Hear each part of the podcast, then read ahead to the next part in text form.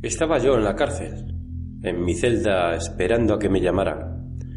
Según me había comentado semanas antes mi abogado, me concederían la condicional. La verdad, lo estaba deseando.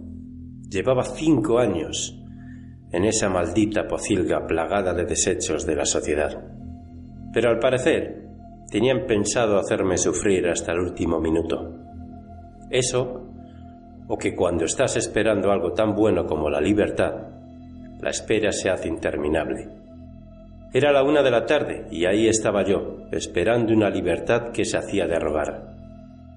A eso de las cuatro y media de la tarde fueron a buscarme a mi celda para llevarme al despacho del director. Había una antesala antes de entrar al despacho, en la que estaba la que supuse sería su secretaria. Les dijo a los guardias que esperáramos, ya que dentro estaba teniendo lugar una reunión. Durante esos minutos de espera tenía sensaciones de todo tipo, algunas buenas, otras francamente aterradoras, porque si bien, según mi abogado, me iban a conceder la libertad, siempre podía pasar algo por lo cual me denegaran ese privilegio. Así que reconozco que fue una espera bastante insoportable. Por fin se abrió la puerta y una mujer de perfil bastante atractivo ordenaba a los guardias que me acompañaran adentro del despacho. Dentro, además del director de la prisión, estaba mi abogado y una persona más, de la cual desconocía absolutamente su identidad. Me indicaron que me sentara en una silla que había frente a ellos y comenzaron a hablar explicándome que se me concedía la libertad condicional bajo unos términos y condiciones.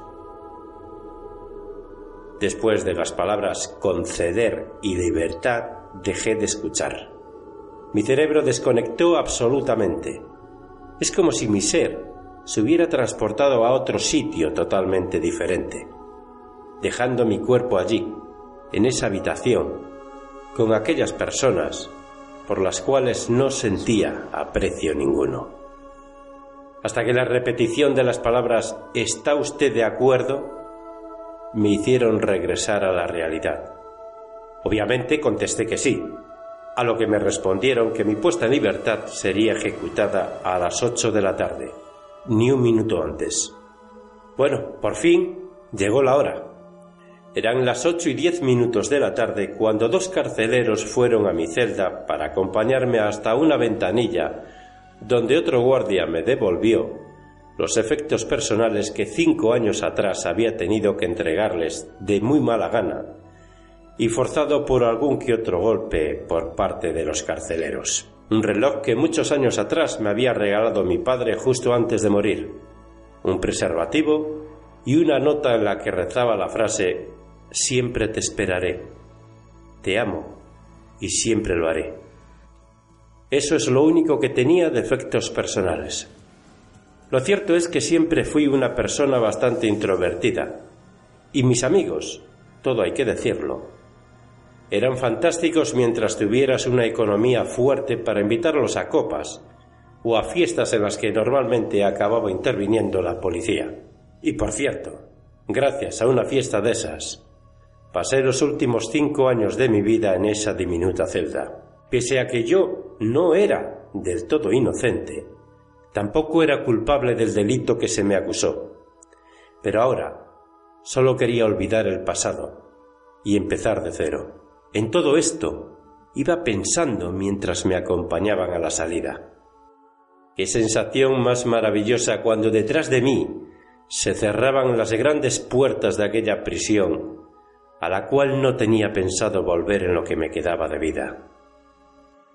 Respiré hondo, saboreando ese maravilloso gusto que tiene la libertad tan añorada y durante tanto tiempo. Me dirigí a la ciudad.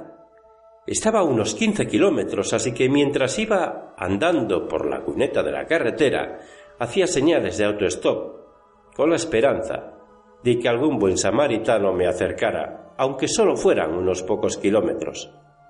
Habían pasado ya dos horas, no sé cuánto había andado, pero a mí me daba la impresión de que mucho. Pero aún no divisaba la ciudad, cuando Eureka, un buen samaritano, paró a pocos metros delante de mí. invitándome a entrar en su coche, y así lo hice. Me preguntó a dónde me dirigía. En ese momento tuve un flashback, regresando en mi mente seis años atrás, recordando momentos en los cuales era muy feliz con mi novia, la única mujer que había amado de verdad. Habíamos hecho planes de convivencia, éramos muy felices, hasta que todo se estropeó. Voy al norte de la ciudad, le contesté. Voy a ver a un viejo amigo. Y así, con algún tipo de conversación banal, sin ninguna importancia, nos entretuvimos durante el corto espacio de tiempo que duró el viaje. Ya dentro de la ciudad, en el primer cruce de semáforos con el que nos topamos, le dije que ahí me bajaba y por supuesto le agradecí mucho el favor de haberme acercado hasta allí. Pero debo reconocer que en un momento del trayecto me preocupé un poco, porque empezó a contarme una historia bastante surrealista acerca de unas muertes acontecidas semanas atrás, precisamente en las afueras de la ciudad a donde yo me dirigía. Claro que no me interesaba para nada que nadie supiera dónde iba realmente, y por eso me bajé del vehículo bastante antes. Una hora más tarde había llegado a la casa que Nina y yo habíamos comprado con tanta ilusión y que apenas había podido disfrutar. Cuando llegué vi el exterior descuidado. Me dio la impresión de estar bastante abandonada Llamé a la puerta, temeroso de lo siguiente que pudiera suceder al reencontrarnos. Pero nadie contestó. Volví a llamar en repetidas veces, pero seguí sin obtener respuesta alguna. Así que me dispuse a entrar por la parte de atrás, donde había un jardín, o algún mero recuerdo de él, ya que parecía más bien una selva tropical, y moviéndome con dificultad entre la maleza, conseguí llegar hasta una ventana. Pude comprobar que estaba parcialmente abierta, así que me dispuse a entrar en la vivienda no sin cierta dificultad. Estaba todo revuelto, con una apariencia como de hacer mucho tiempo que no vivía nadie allí. Me encontraba en una habitación desordenada, como si hubieran tenido prisa en irse de la casa. Fui curioseando por toda la casa con la idea de encontrar alguna pista que me aportara alguna idea de lo que allí hubiera pasado o por qué se fueron con tanta prisa. Entré en el salón y aquello parecía un campo de batalla, sillones destrozados, con las telas arrancadas, por lo que parecían señales de mordiscos, cuadros en el suelo resquebrajados, la mesita central rota en mil pedazos. A medida que asimilaba lo que estaba viendo, crecía en mí una impotencia y una rabia interior inconmensurable. Impotencia por no saber y rabia por no haber podido hacer nada. Hubiera pasado lo que hubiera pasado. Entonces me dirigí a la que había sido nuestra habitación, la habitación de matrimonio, donde los recuerdos empezaron a aflorar, aquellos recuerdos de un tiempo feliz, un tiempo del que tenía la casi absoluta certeza de que formaba parte del pasado y no volvería nunca más. En la habitación teníamos un armario empotrado. Rebusqué un poco en él, y mientras lo hacía recordé que había escondido un revólver en un doble fondo que había en la balda superior que tenía el armario, y palpando lo encontré y me lo guardé. Salía ya de la habitación cuando oí un ruido extraño. Algo que sonaba una mezcla entre gruñido y graznido algo muy extraño. Me di la vuelta y antes de que me diera cuenta, tenía agarrado a mi pecho como una lapa una especie de peluche feo, horrible, intentando morderme en la yugular. Estaba estupefacto. Como digo, era horrible, muy peludo, con los ojos que parecían inyectados en sangre, muy rojos, y con muchos dientes y muy afilados, como los de las pirañas. Forcejeé con las dos manos intentando apartarlo de mí antes de que hincara sus afilados dientes en mi cuello. Pero me di cuenta que tenía mucha fuerza y podría ganarme la partida, así que con mi mano derecha busqué el revólver que me había guardado. Le disparé en esa gran cabeza y salió despedido quedando pegado en la pared hasta que la sangre que le brotaba hizo que cayera resbalando por la pared hacia el suelo, dejando una mancha roja bastante antiestética en el papel de la pared. Por suerte, el revólver estaba cargado. Mientras resbalaba por la pared no podía dejar de mirar ese ser, lo asqueroso y repulsivo que me resultaba, y no dudé en vaciar el cargador entero de mi revólver en su peludo cuerpo. Pero era extraño. Había vaciado mi cargador y seguía disparando. Miré mi revólver, pero no vi nada raro y los disparos continuaban y continuaban. Y ahora sí que estaba confundido, no sabía qué pasaba. Hasta que de pronto empezó a dolerme la cabeza de oír tantos disparos y de pronto desperté. Nada había sido real. Estaba soñando, o más bien teniendo una horrible pesadilla. Eran fiestas en mi ciudad y unos enternecedores niños me habían despertado con los dichosos petardos que tanto les gusta a los chavales.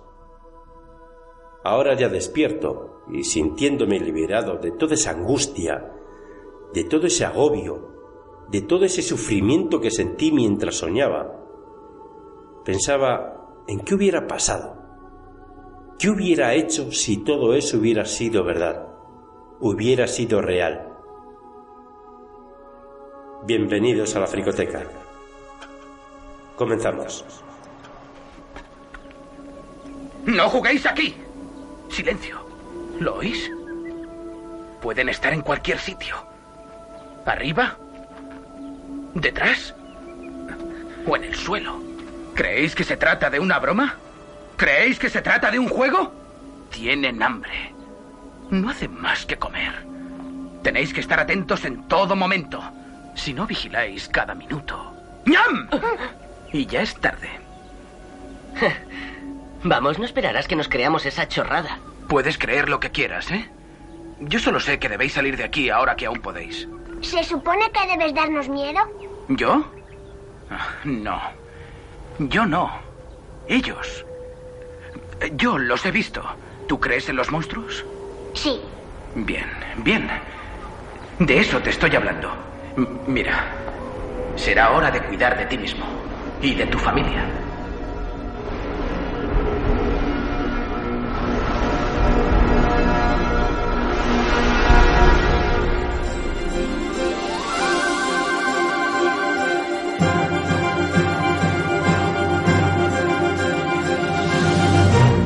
Hola de nuevo, querido amigo, oyente de la podcastfera y más en concreto, Fricotote. Muchas gracias por elegirnos para orientar tu entretenimiento durante los próximos minutos y si eres habitual de este podcast, muchas gracias de todo corazón por tu fidelidad. Bienvenido una vez más a este podcast de cine donde nos vemos las caras con todas aquellas películas que formaron parte de nuestra cultura, de nuestra vida y personalidad y que somos incapaces de olvidar en estos tiempos donde los remakes están pues casi a la orden del día. Pero nosotros, pese a toda esta reinvención de lo conocido, seguimos siendo buenos cinéfilos y lo demostramos aventurándonos en el recuerdo de una de las sagas de las que, curiosamente, mucha gente no ha vuelto a pensar, pero siempre que alguien la menciona, enseguida nos invade su carisma y las tardes de sofá que pasamos delante del televisor viendo estas películas. Una saga que, viniendo de un género tan impactante como lo es el terror y la ciencia ficción, nos consigue sacar una sonrisa y sobre todo una nostalgia tremenda. Es el momento de volver a sacar la saga de los Critters del baúl de nuestros recuerdos, porque le vamos a pegar un repaso podcastero como se merece. Para terminar con presentaciones y protocolos, doy la bienvenida a mi compañero de micro, actor de teatro y televisión, locutor, podcaster y un buen amigo. Enumerar todas sus habilidades es tan abrumador que sería casi casi una pérdida de tiempo. El señor Lord Luis Incisus. Muy buenas, querido Iñaki. Se te ha olvidado decir y mejor persona, por cierto. Pero es bueno. que lo digo mucho. un día te vas a cansar. Muy buenas, muy buenas Iñaki, muy buenas a todos queridos y estimados fricototes, como siempre digo. Eh, espero, espero que no eh, recibamos ningún mordisco sin querer. Bueno, ni sin querer ni queriendo. Oye, ¿sabes una cosa, Luis? A la hora de a la hora de preparar el programa y estar yo investigando ahí el tema de, bueno, haciendo acopio de información, me he acordado de una cosa que seguramente que tú ya tendrías, pues a lo mejor, pues 11, 12 años por aquel entonces. Yo recuerdo que era muy pequeño, pero mucho, mucho, mucho. Y eh, no sé si eran los fosquitos o los bollicaos o en alguna cosa similar, venían unos cromos de los cazacritters. Me llamaba la atención porque es que lo recuerdo, lo recuerdo como, no sé, de, estos recuerdos que te vienen, que hace mucho tiempo que no piensas en ello. Incluso puedo recordar la forma de esos cromos que venían y que la cabeza de los cazacritters, que eran así, era así como fosforescente y brillaba en la oscuridad. ¿No te acuerdas tú de eso? Vagamente, vagamente tengo un recuerdo de, de algo parecido, ¿eh? No lo recuerdo a la perfección, pero sí que me suena esto que me estás contando. De esta y más nostalgias eh, nos iremos eh, pertrechando, si se puede decir así, a partir de estos momentos. Y bueno, el que os habla es el de siempre, vamos, un servidor, Iñaki Sánchez, y aunque quizá no tenga mucho sentido después de 30 años, voy a encender por si acaso la alarma de spoilers Mientras tú te pones cómodo porque esto que estás escuchando es el programa número 50 de... La Fricoteca. Deberíamos esperar a ver qué ocurre. Todavía no han entrado en la casa. Lo harán. Podríamos reforzar puertas y ventanas. Helen, esos bichos son muy listos. Han cortado el teléfono y han cortado la luz. ¿Comprendes lo que eso significa? Es solo cuestión de tiempo el que entren aquí. Sí, pero deberíamos quedarnos no, así. tenemos que salir. Oh, Dios mío, Shay. Mamá.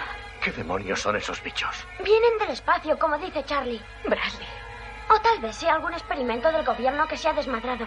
Eran simples ardillas, pero algún experimento radioactivo las ha Bradley. ¿Y qué vamos a hacer ahora? Lo primero es lo primero. Y lo que hay que saber primeramente sobre esta saga es que gira en torno a unas criaturas de lo más peculiar. Eh, Luis, haz el favor, ilumínanos, cuéntanos que, quiénes son estas criaturas. Pues sí, Iñaki, estas criaturas son de lo más cariñosas que te puedes echar a la cara. Los critters, o krites, que así es como los cazarrecompensas de la saga los llaman. Son unas criaturas alienígenas bastante voraces y sin conciencia, sin ningún otro propósito que comer y reproducirse. Tienen un tamaño que rara vez llega por encima de las rodillas de una persona media, con una forma de comer muy similar a la de las pirañas. Son capaces de ingerir grandes cantidades de carne en poco tiempo. Poseen varias filas de dientes afilados, como los tiburones blancos, y su grotesco aspecto se ve acentuado por sus ojos, los cuales, por cierto, pueden brillar en la oscuridad con un tono un tanto rojo. Su cuerpo está cubierto por un pelaje grueso y entre ese pelaje se ocultan púas similares a las de un puercoespín. No sé si alguna vez te has topado con un puercoespín, pero jode bastante. Por desgracia me he topado con ellos y en moto, o sea que... Uf, Imagínatelo. o sea que ese día tocó cambiar las ruedas. Bueno, en fin. Vamos que si tocó, tocó cambiar hasta las rodilleras. Bueno, pues estas púas que tienen eh, eh, los critters eh, parecidas a las de un puercoespín, las pueden lanzar a sus víctimas para dormirlas. No obstante, se puede despertar a estas, quitándoles las púas, ya que así dejan de afectarles, pues, los narcóticos que contienen estas púas. En fin, estos bichitos se defienden bastante bien. Para desplazarse, se ovillan haciéndose una bola y, y rueda, pues como si fuera una bola de nieve, para que te hagas una idea. Entre ellos se comunican verbalmente, lo que pasa que en un idioma difícilmente entendible. Informe situación. Daños mínimos. ¿Y ahora qué? Aquí podemos encontrar comida. Tienen inteligencia colectiva y son ovíparos, es decir, se reproducen poniendo huevos. Su inteligencia colectiva les permite organizarse de tal manera que, al juntarse muchos individuos, pueden formar una gigantesca bola que al avanzar devora todo a su paso. El color de los critters varía entre el negro y el azul oscuro, Y en la primera película, no sé si recordarás, podían aumentar su tamaño normal. Pero esto no sucede en las demás secuelas, solamente fue en la primera. Generalmente, estos simpáticos animalitos atacan en grupo. Uno inicia el ataque y los demás se suman para tumbar a la víctima.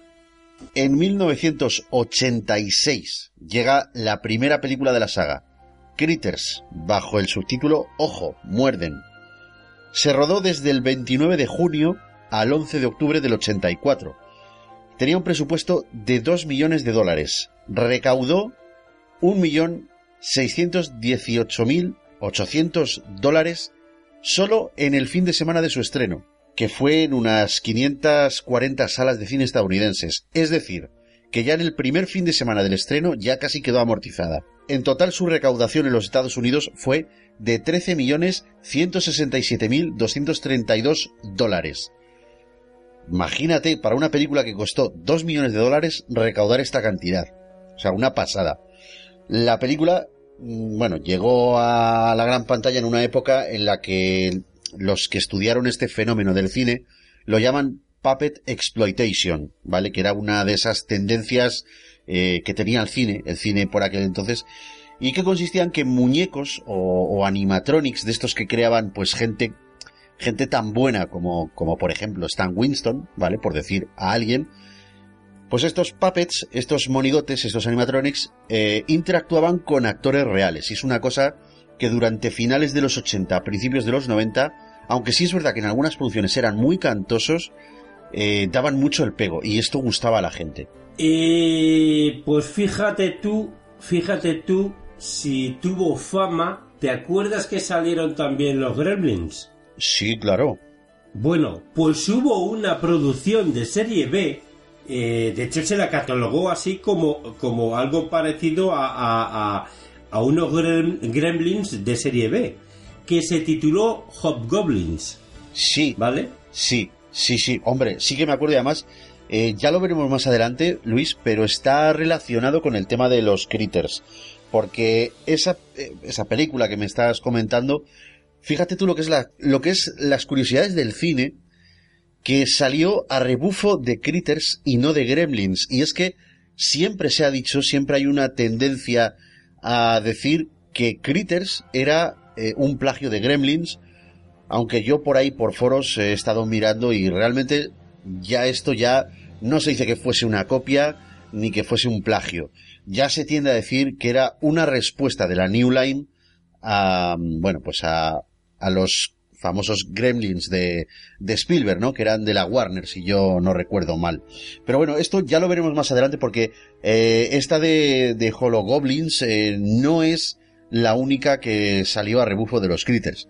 Pero bueno, ya te digo, más adelante lo vemos, ¿vale? Más adelante lo vemos. Ahora eh, vamos a contarles a nuestros oyentes de qué va la primera parte. Bueno, pues te comento. Eh, todo comienza, pues, eh, con la fuga de ocho critters en una nave espacial con dirección a la Tierra. La Orden de Seguridad contrata a un par de cazarrecompensas para ir tras ellos y destruirlos. Mientras tanto, en Grover's Bend, un pueblo rural de Kansas, conocemos a la familia Brown, compuesta pues por el padre, la madre, hija mayor y el hijo pequeño. También conocemos al sheriff y a Charlie, que entraría en el cliché del tonto del pueblo, alcohólico y que cree marcianos. Para colmo de males, es quien avista el aterrizaje de los critters, y como es natural, pues nadie le hace ni caso. Los critters encuentran abundante comida en la granja de los Brown, y tras las primeras víctimas, llegan los cazarrecompensas que toman forma humana para pasar desapercibidos. Pero claro, sus vestimentas y la destrucción provocada por sus armas pues no ayuda mucho. Asteroide prisión, sector 17. Máxima seguridad. Control radar, aquí transporte de presos 9961. Solicito permiso para aterrizar. Cambio. Les estábamos esperando, TP9961. Confirmen cuántos presos transportan. Cambio. Ocho prisioneros de Critter. Cambio. Creo que existe un error de P9961. Nuestra pantalla de control nos informa que debían transportar 10 prisioneros critters en su nave. Confirme, cambio. Inicialmente llevábamos 10, pero los critters se comían todo lo que veían. Tuvimos que matar a dos de ellos para esturarse más tiempo. Cambio. Recibido TP9961. Pueden aterrizar en embarcadero sector B. Envíen a los prisioneros critters a desintoxicación e inmunización. En cuanto aterricen, llévenlos a la zona de seguridad. La policía de seguridad estará esperándoles. Cambio. Recibido, control radar. Explosión en la zona de seguridad. ¿Ha habido víctimas? Dos muertos y tres heridos, señor. ¿Fugas? Los critters. Los ocho, señor. Los critters han robado una nave. Que vengan los cazarrecompensas. Tengo un trabajo para vosotros. Han robado una de nuestras naves rápidas, con carburante suficiente para cruzar la galaxia diez veces. De modo que tienen asegurada la fuga. Deberéis detenerlos antes de que puedan alimentarse. Recibiréis el pago acostumbrado solo con que presentéis pruebas de su destrucción.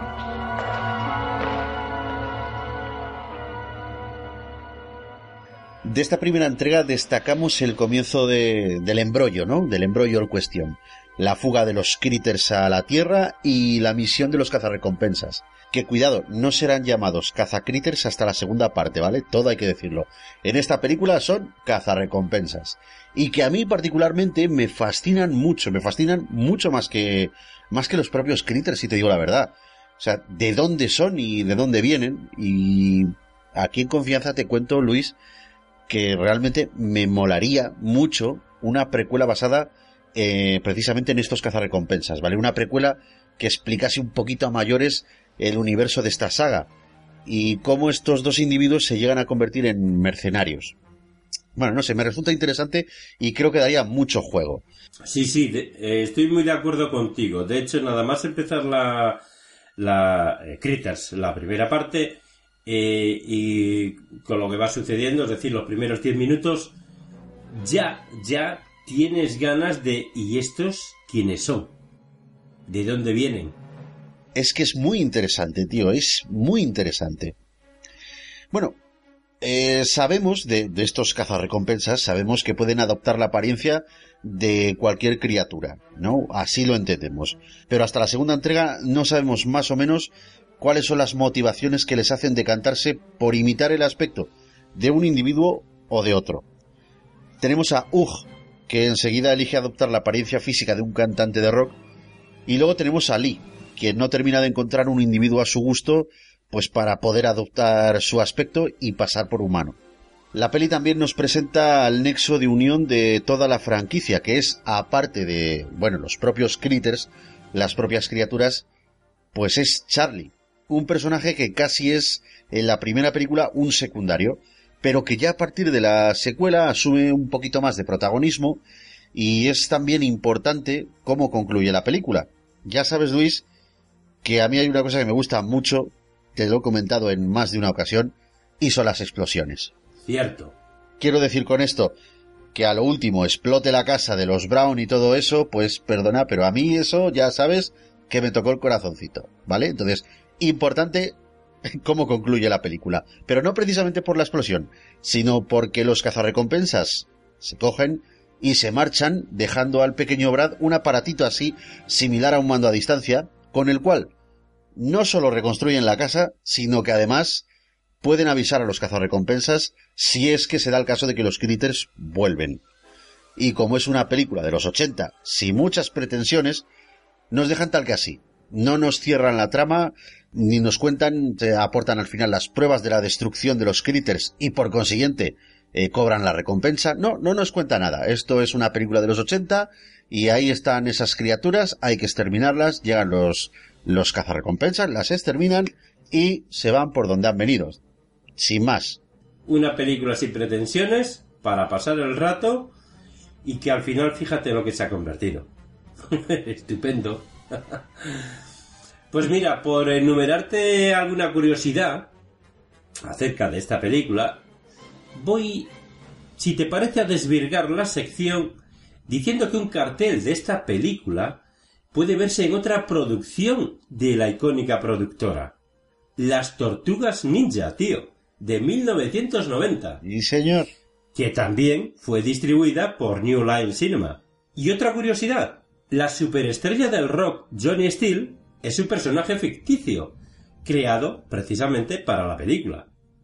De este cantante toma la apariencia el cazarrecompensa Sug, como bien has dicho. De modo que ambos personajes son interpretados por el actor, no te lo pierdas, director, bailarín y compositor norteamericano Terence Mann, que compuso la canción Power of the Night para su personaje en la película.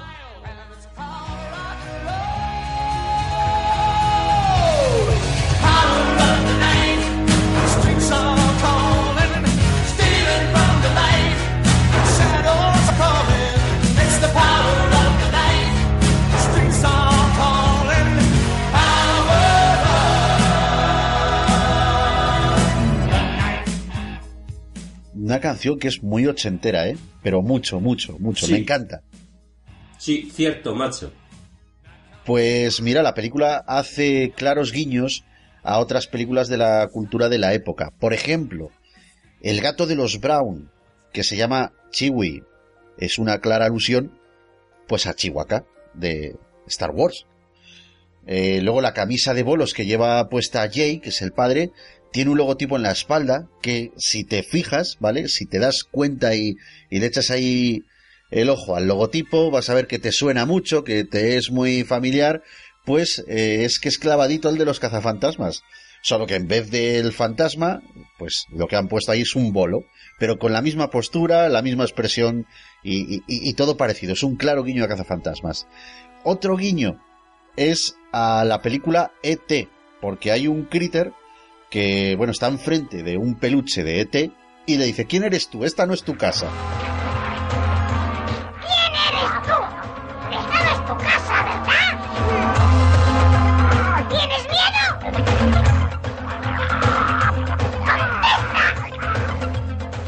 ¿Vale? Recordemos aquello de teléfono mi casa. Pues, Sí. esa es una clara, es una clara referencia a ET el extraterrestre, pero no es la única, porque si te das cuenta, la madre Helen Brown, ¿vale? La, la madre de esta familia, es interpretada por Dee Wallace. Y precisamente esta actriz era quien interpretaba a la madre de Elliot en ET.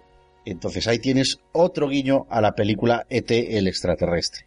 Y más cositas. Esto es muy curioso, porque hay dos finales.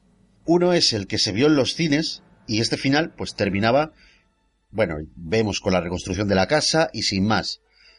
Pero cuando se lanzó la secuela en 1988, este final se editó y hay un plano que se puede ver más largo en el que la cámara coge y en vez de fundirse a negro y que empiece los créditos, lo que hace es recorrer un poquito eh, lo que es la granja, llegar al granero y en el granero se ven ahí pues los huevos de los critters que, que han dejado ahí en la tierra, ¿no? Los critters se han reproducido y han dejado ahí sus huevos. Y esto es lo que da continuidad a la secuela y es ese punto en el que en Critters 2 es el punto en el que comienza. O sea, quiero decir con esto que se junta una película con la otra gracias a este final que ahora podemos ver. Pero claro, si te das cuenta, Luis, esto pasaba porque antaño las películas llegaban al cine y a lo mejor hasta que hasta que estaban disponibles en el videoclub, pues podía pasar perfectamente un año, un año y pico. Eh, no es como ahora, que ahora a los tres meses, a los dos meses, pues ya la tienes en el videoclub, ya tienes por internet circulando pues copias digitales que la propia distribuidora saca. Pero entonces, como no había nada de esto y se tardaba bastante más en grabar todas estas cintas magnéticas, pues eh, a la productora le daba tiempo de sobra a empezar el rodaje de la segunda, y entonces, ¿qué pasa? Aprovechaban un metraje con el otro y te cambiaban la película. Pues es lo que sucedió aquí. O sea, Critters 1, el que tuviera, no sé, la, la extraordinaria suerte de verla en el cine, vería este final, este final en el que hay un plano en el que se funde a negro, termina la película, y sin embargo, ya una vez que esta película sale en VHS ya para todos los videoclubs, ya sale con este otro final. Con lo cual, el primer final, pues es dificilísimo de encontrar, dificilísimo, por no decir casi imposible, y el segundo, pues quizá es el que tú y yo, que ya lo habríamos visto alquilándola en el videoclub o por la tele, pues es el que nos hemos encontrado. Sí, sobre todo en muchos casos será por la tele. Sí, porque aquí en Sí. España, aquí en España creo recordar que solamente se estrenó o la primera o la segunda, ¿no? No sé, no lo tengo tan claro esto, porque claro, yo era muy pequeño y tal y no me acuerdo. Pero creo que sí, que alguna de estas sí que se estrenó en los cines. Sí, además, eh, por la. por.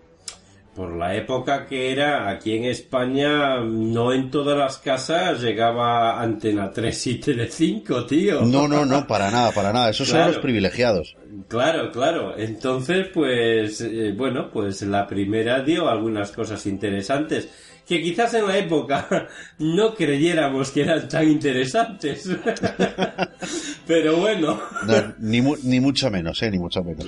Claro, claro, efectivamente. Buah, mira, otra, otra mierda película que de la primera. Jo, si es que no tenemos más canales. No, es que antes, antes da igual que si fuese una mierda o una, o una buena peli, pero antes lo que pasaban por la tele, tú lo veías. Tú lo veías y punto. Hombre, y lo veías y punto. Además, yo me acuerdo que había toda al menos en mi casa, en mi caso, en mi casa y en mi caso, eh, había toda una ceremonia.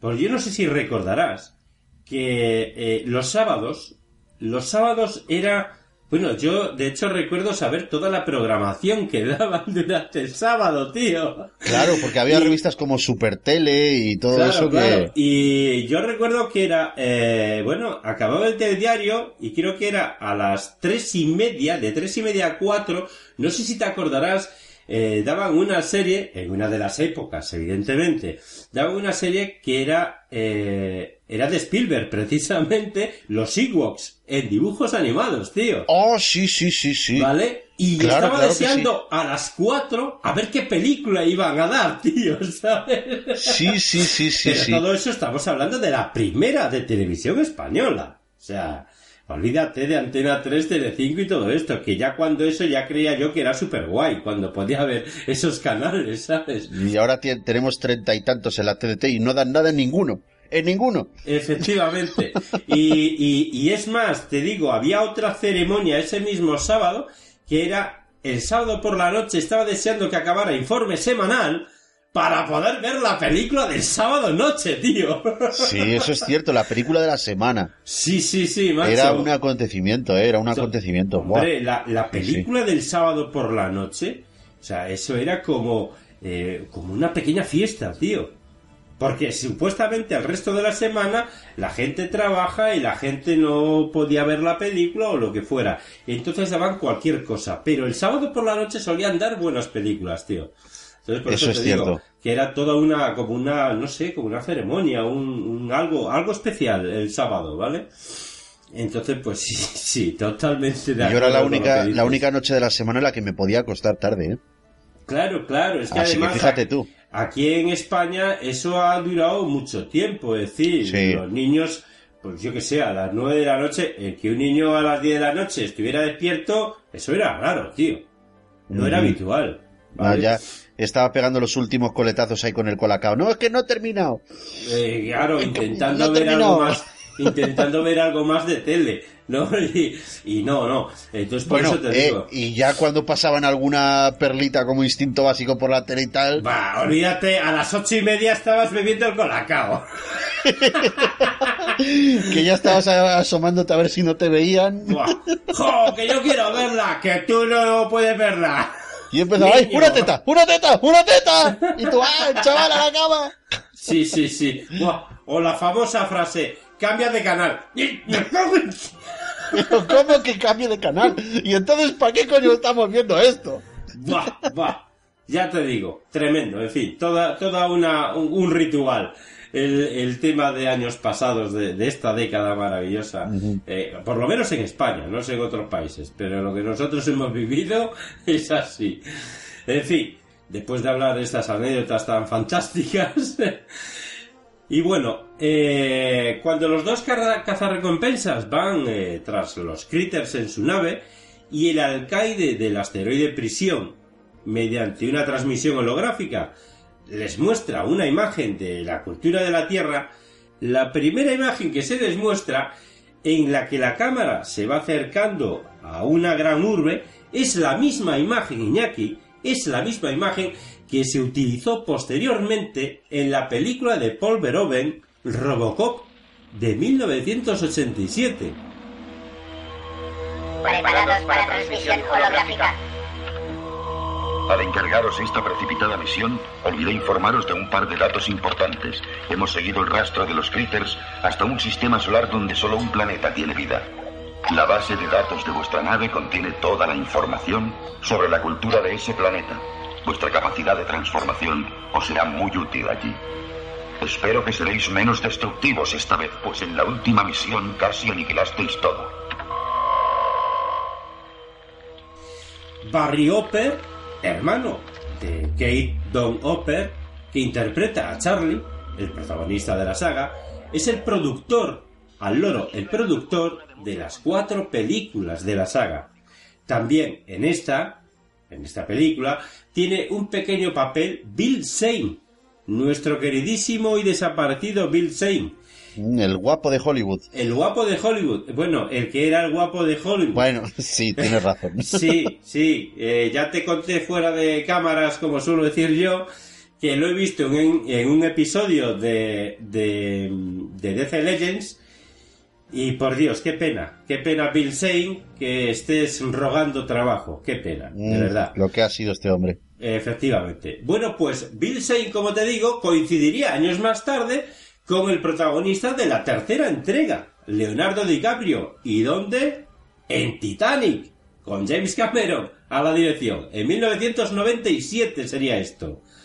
Y bueno, los huevos del critter eran, en realidad, manzanas cubiertas de azúcar. Que ahora, como me han dicho lo de la diabetes, yo ya tampoco puedo comer estos huevos de critters, tío. Vaya, pues, macho, vaya faena no poder comer huevos de critter, ¿no? Ya Vaya ves por Dios. es, es- una putada, tío. Que no, no, no puedes darle ni una churrupailla y... Oh, yeah, baby. Ni siquiera una churrupailla. Ahora sí que te has quedado sembrado. Bajo simpático salado. Hacía mucho que no utilizaba esa expresión, tío, Sí, la de hostia, yo la también. churrupailla. Yo también. Hacía mucho que no la, que no la utilizaba. Mm. Antes hablábamos de los creadores de, de puppets y de animatronics, de los efectos especiales de los 80. Es que para esto de, de crear animatronics y estas cosas hay que tener un talento especial. Sí, yo creo que sí. Y esto te lo digo con conciencia, ¿eh? Y además viene por precisamente ligado a lo que te voy a contar ahora. El rollo de la, de la puppet exploitation. Si antes te hablé de Stan Winston, que quizás sea, pues no sé, un sumum, a alguien muy conocido, pues resulta que los creadores de las criaturas, de los critters, fueron los hermanos Chiodo, que también se dedicaban precisamente a estos menesteres de, de- de creación de animatronics y efectos especiales.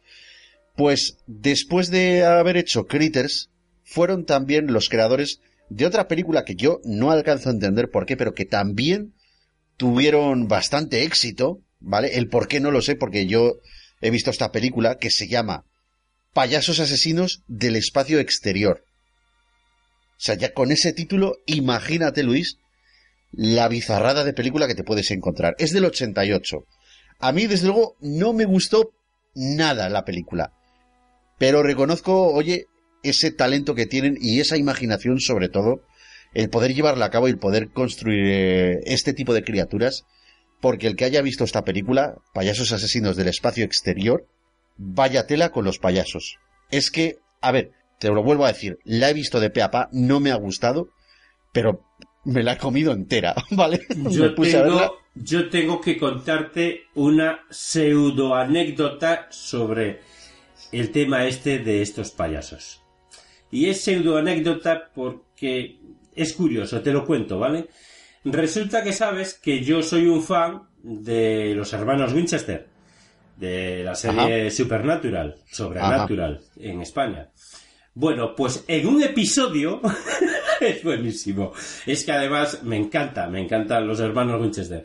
En un episodio un payaso le persigue a uno de los hermanos y no te jode que lo primero que me vino a la cabeza fueron los payasos del espacio exterior, tío, ¿vale? Por cierto, el payaso, el payaso era, mm, pero malo, malo, malo, malo, o sea, un payaso psicópata, pero es que resulta que uno de los hermanos le tenía fobia a los payasos.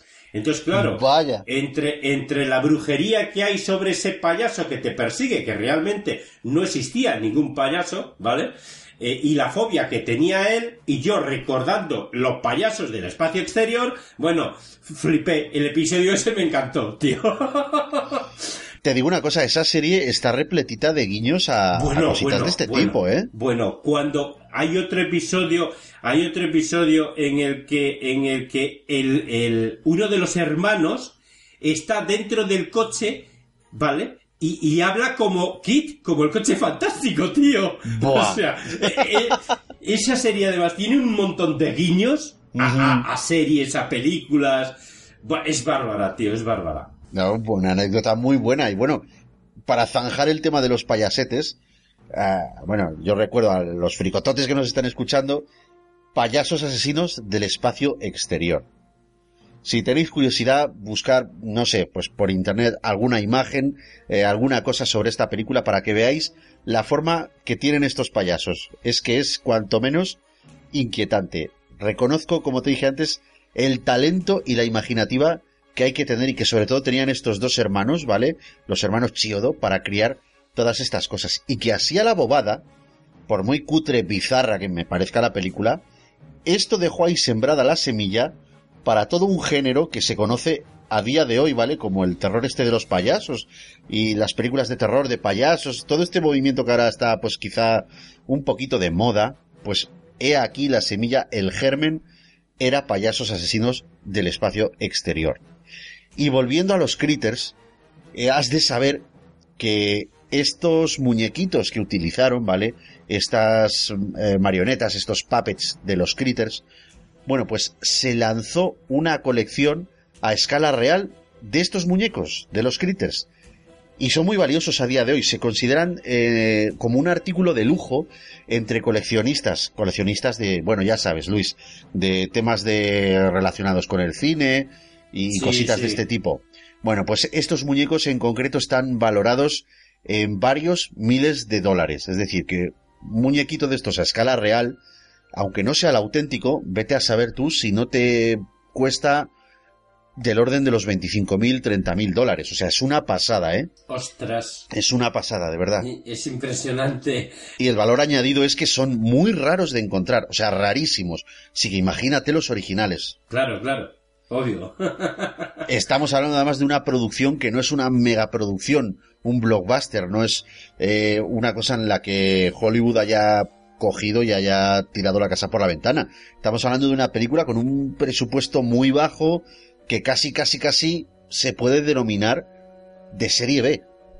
Sí, sí, por supuesto. Por Telita, supuesto. telita. De hecho, de hecho, yo creo que la idea inicial era eso, ¿eh? Vamos a hacer una película y a ver qué tal queda. O sea, vamos. Y bueno, y te confieso aquí delante de todo el mundo que a mí me encantaría tener uno. Sobre todo, sobre todo lo que me gustaría era tener el dinero para poder comprarme uno. Eh, sí, lo que pasa que no sé por qué me parece que luego no te lo comprarías. Mm, mira, mira, que Bueno. empiezo a sospechar. Todo es verme con dinero, ¿eh? Eh, yo te voy a decir una cosa. Eh, a mí me encantaría tener uno. Tú imagínate que recibes. recibes a tu novia en casa con uno de esos en el brazo. Y digo, mira cariño, hay un critter. Te compra un peluche. me cago en la leche. En fin. Maldito degenerado, esto es el fin. Ya te digo. Bueno, bueno, bueno. Bueno, pues te voy a contar una de esas cosas que a ti tanto te gusta. El body count. ¿A que te encanta? Oh, el body count. Cuéntame, cuéntame, ¿cuántos han Bueno. muerto en esta película? es que es que sé que con esto, vamos, se te ponen las uñas largas o los dientes Sí, largos, sí. mejor dicho. ¿Cómo sabes lo que me gusta? Hombre, hombre, pues mira, te cuento. El body count de esta película asciende. Apunta, anota. Una vaca, dos humanos, un pez y unas cuantas gallinas. Todo esto sin contar a los propios critters, claro. Debido a los buenos resultados en taquilla, la New Line decidió convertir la película en franquicia, lo que hoy conocemos como franquicia. Y es así, señores, como llegamos a Critters 2.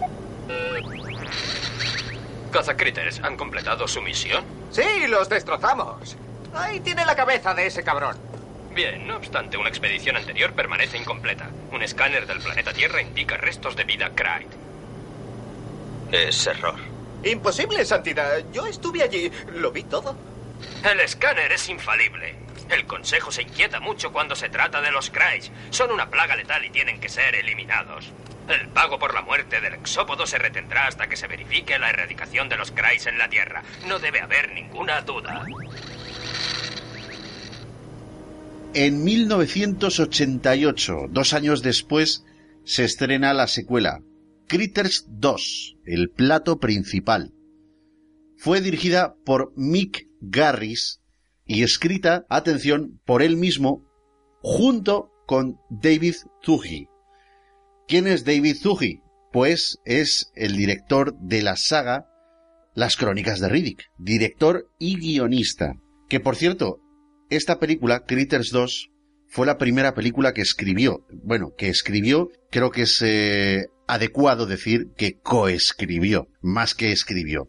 La película fue rodada entre el 8 de septiembre y el 4 de noviembre de 1987. La New Line Cinema incrementó el presupuesto en más del doble. Cuatro millones y medio de dólares aproximadamente. Y en el primer fin de semana de su estreno recaudó más o menos unos tres millones y medio en salas de cine estadounidenses. Es decir, Luis, volvemos otra vez a lo mismo. El primer fin de semana del estreno llega esta película y prácticamente lo peta. Obviamos los beneficios del alquiler en videoclub, que por entonces daba mucho dinerito, ventas en formato doméstico, la gente que se compraba pues el VHS, y por supuesto obviamos la taquilla que hizo en el extranjero, en, todo el mundo. Vamos, que casi, casi, casi el fin de semana del estreno quedó amortizada. O sea, vamos a recapitular. Señores y señoras, fricototes y fricototas. Un proyecto de una película que empieza siendo algo parecido como a una serie B de los 80. Sacamos la segunda parte porque ha encantado la primera. La segunda parte doblamos el presupuesto. Dos meses rodando la película, la estrenamos y en dos días, bueno, en tres días pongamos, hemos recaudado el 75% de la inversión. ¡Wow! Y solamente en el país de origen. ¡Wow! O sea, después del, del, primer fin de semana del estreno, prácticamente todo lo demás son beneficios. Alquileres, ventas, luego, ¿sabes? los derechos, los derechos para emitir, porque también se cobra de ahí. Todo beneficios. Es que además, pensémoslo más fríamente. En tres días hemos sacado que vamos a poner unos 3 millones de dólares. O sea, en dos semanas ya tenemos lo que nos ha costado, ¿eh? Y todo lo demás, beneficios a la buchaca. O sea, es que es impresionante. Y en estos años que hemos hablado de otras películas de estos años que no han llegado, vamos, ni, ni, ni para los bocatas de los actores. Mm. Por lo menos en ese plazo de tiempo. Y sin embargo, esta, ahí lo llevas. Toma. Sí, la verdad es que lo petó. Joder, fantástico, tío. A mí esto me parece fantástico. Sobre todo con una historia, con lo que nos está contando, ¿no? Me parece fantástico. Bueno, pues, te comento de qué va Critters 2, un poquito. Coméntamelo un poquito, sí. Venga, un poquito solo, que si no te acostumbras mal. Sí, sí, que me envicio todo. te envicias toda. bueno, pues Critters 2. De nuevo en el espacio. Ahora Charlie es un cazarrecompensas que acompaña a sus dos compañeros cuando son alertados de que no cumplieron con la misión y que todavía hay critters en la Tierra. Así que deben acabar con ellos de inmediato.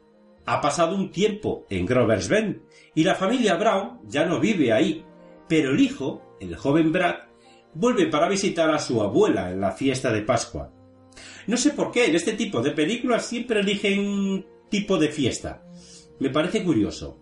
Parece como que en el corazón de los ciudadanos el que le revienten una de esas fiestas tan patrióticas parece como que duele más, ¿no? Sí, no sé, no sé. Siempre escogen, eh, bien sea eh, Nochebuena como el Papá Noel, o bien sea Pascua, sí, es como que el, más el 4 de julio, ¿sabes? Claro, pero es que le da otro contexto, ¿eh? Mm, hombre, yo creo que sí, ¿eh? Sobre todo allí. Allí yo creo que es más, más importante. En fin, pues como te comento, los critters que ya sabes que son muy cariñosos ellos, no tardan en hacer acto de presencia causando un caos monumental en todo el fantástico pueblo. Grover's Bend es solo un punto más en el mapa del universo. Sus turistas son de una clase diferente. ¿Convertirán al pequeño pueblo en su comida? Critters 2. Están realmente hambrientos.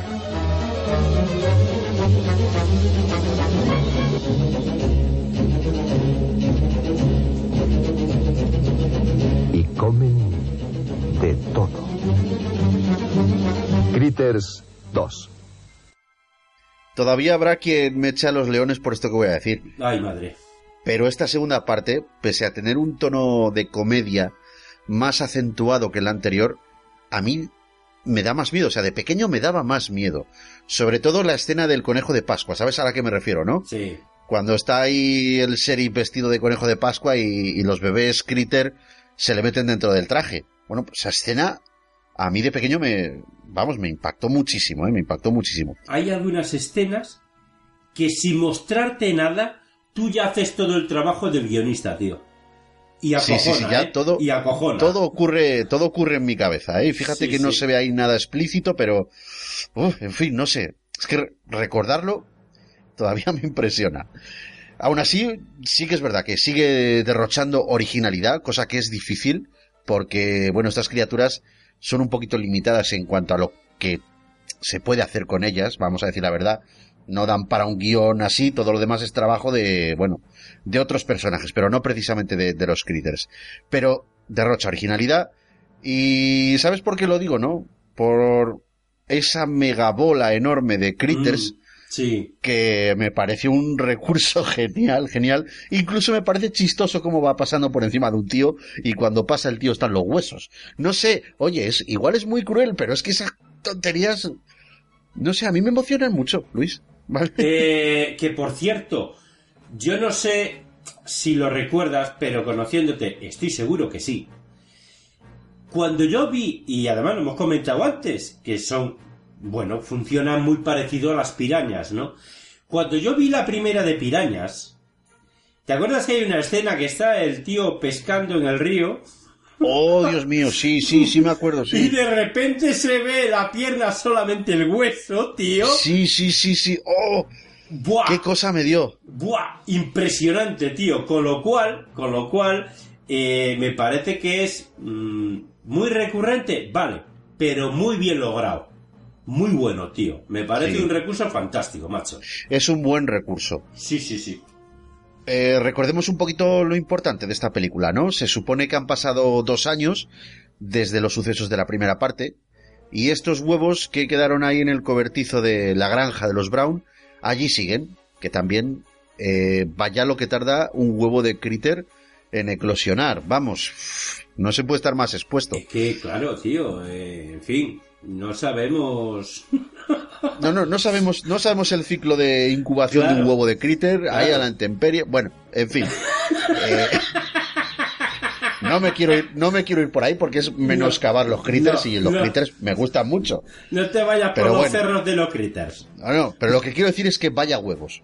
Sí, Eh, en fin. Efectivamente. Al estar la propiedad abandonada, unos paisanos ahí del pueblo cogen estos huevos y se los llevan para venderlos durante las fiestas, ¿vale? Los pintan y tal. Es que además. Y es que es que no podía ser menos. Elegí la fiesta de Pascua y los huevos ahí, tío. Es buenísimo, Venga. tío. Vamos, si solo hace falta aquí y ya que, bueno, en fin. Y luego suelo decir yo eso de agarrar con pinzas. Venga ya, ¿en Sí, serio? no. Es que iba a hacer un chiste con, con los Kinder sorpresa, pero me parece que. Hostia puta.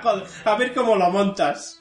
No, no, me parece que no debería porque vaya, vaya con la sorpresa, ¿no? Sí. En fin, no podía ser menos, eh, los huevos eclosionan y los critters pues vuelven a hacer de las suyas. En el transcurrir de la película los cazarrecompensas pues ¿qué hacen? Pues volver, volver al pueblo, porque lógicamente si quieren cobrar la recompensa pues tienen que volver a acabar con ellos. Y Charlie se encuentra con Brad. Lee sigue sin encontrar una forma humana que sea de su agrado, Y lo que tenemos, lo que tenemos como consecuencia es que está cambiando de forma constantemente. Primero, se transforma en una atractiva modelo de Playboy, que ahora hablaré un poquitín así por encima de ella. Después, eh, eh, bueno, eh, y no es lo que estáis pensando, eh, joder. Después, eh, en el dueño de un burger, que por cierto, eh, creo que este chico salía en la película de Gris, era ese de las gafitas, ese que parecía ahí un tontín y tal. Bueno, pues se transforma en él y también eh, tiene un intento fallido de transformarse en Freddy Krueger, que desde luego, Luis, esto es mi favorito. Esto no, esto no es un guiño.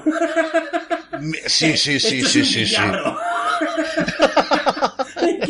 Es un, es un guiñaco, guiñaco. Pues eso, un guiñaco, pero un guiñaco a lo bestia. Toma, Kraven, toma.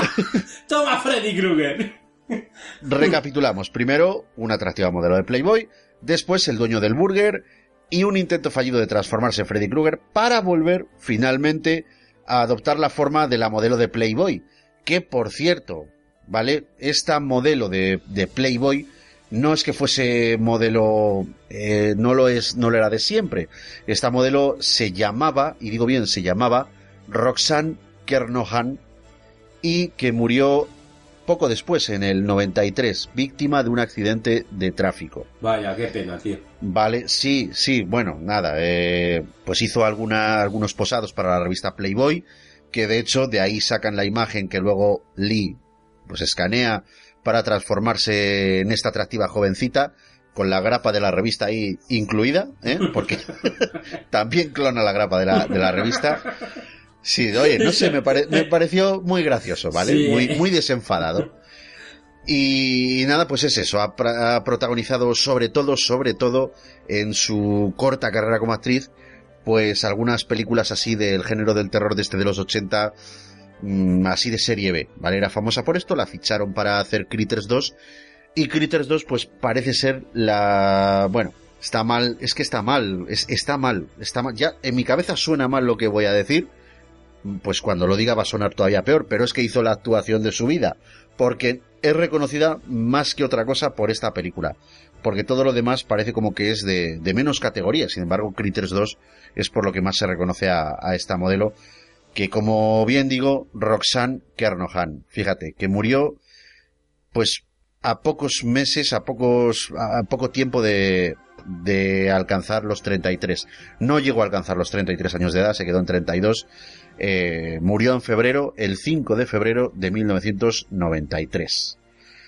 Y bueno, lamentamos la muerte de la modelo, pero bueno, también lamentamos ya volviendo a la película la muerte de este caza critter, que ya se le puede llamar caza critter, dentro de la película, porque y atención, spoiler, Lee es víctima de una, de una emboscada que le tienden los critters, porque recordemos que tienen cierta inteligencia colectiva, y como consecuencia, eh, Ugh, el otro cazacritter, pues se le va, se le va la pinza, se le va que en la segunda parte, en esta película de la que estamos hablando, parece como que sí, que está un poquito triste, pero no, no, de verdad esto le afecta, lo veremos en posteriores secuelas que le afecta y ya no vuelve a ser el mismo. De hecho, abandona a Charlie en la Tierra, ¿vale? Lo deja ahí, pese a haberle dicho al principio de la película que no lo iba a abandonar porque él era un cazacritter, bueno, pues ahí lo deja a la buena de Dios, pero bueno, no nos preocupemos, no lloremos,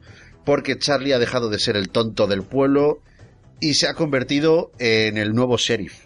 O sea que ni tan mal. Eh, oye, Hugh, eh, ¿cómo, ¿cómo es que eh, tú te pareces a aquel cantante y, y Lee aún no tiene cara? Por nuestra adaptación. Lee seguirá sin cara hasta encontrar su tipo. Tener que encajar en él.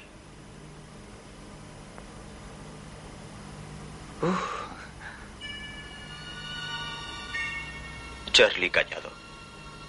Eh, eh, Charlie piensa. ¿En qué? Oh, en mi vuelta a la Tierra después de tanto tiempo. ¿No quieres? No sé. Allí solo era un don nadie. Tenía un amigo. Era un niño. Brad. Sí. Eh, eh, oye, no me dejaréis en la tierra, ¿verdad? Charlie, caza critters. Sí. Sí, caza critters. Sois, sois muy buena gente, ¿sabéis? Lindsay repite su papel como Sal, la anterior ayudante del sheriff.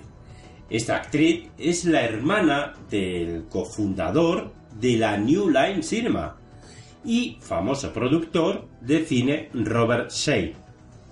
De modo que sale en muchas, en muchas de las producciones de la compañía, como por ejemplo Al Loro, Pesadilla en Elm Street, Dos tontos muy tontos o la ya mencionada Critters, la original, la primera.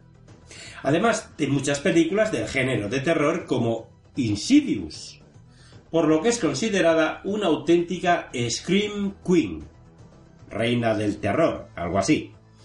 Aunque para mí siempre será la madre de Jam, de Cero en Conducta, y Magda, la vecina metiche y Kuza de Mary en Algo pasa con Mary.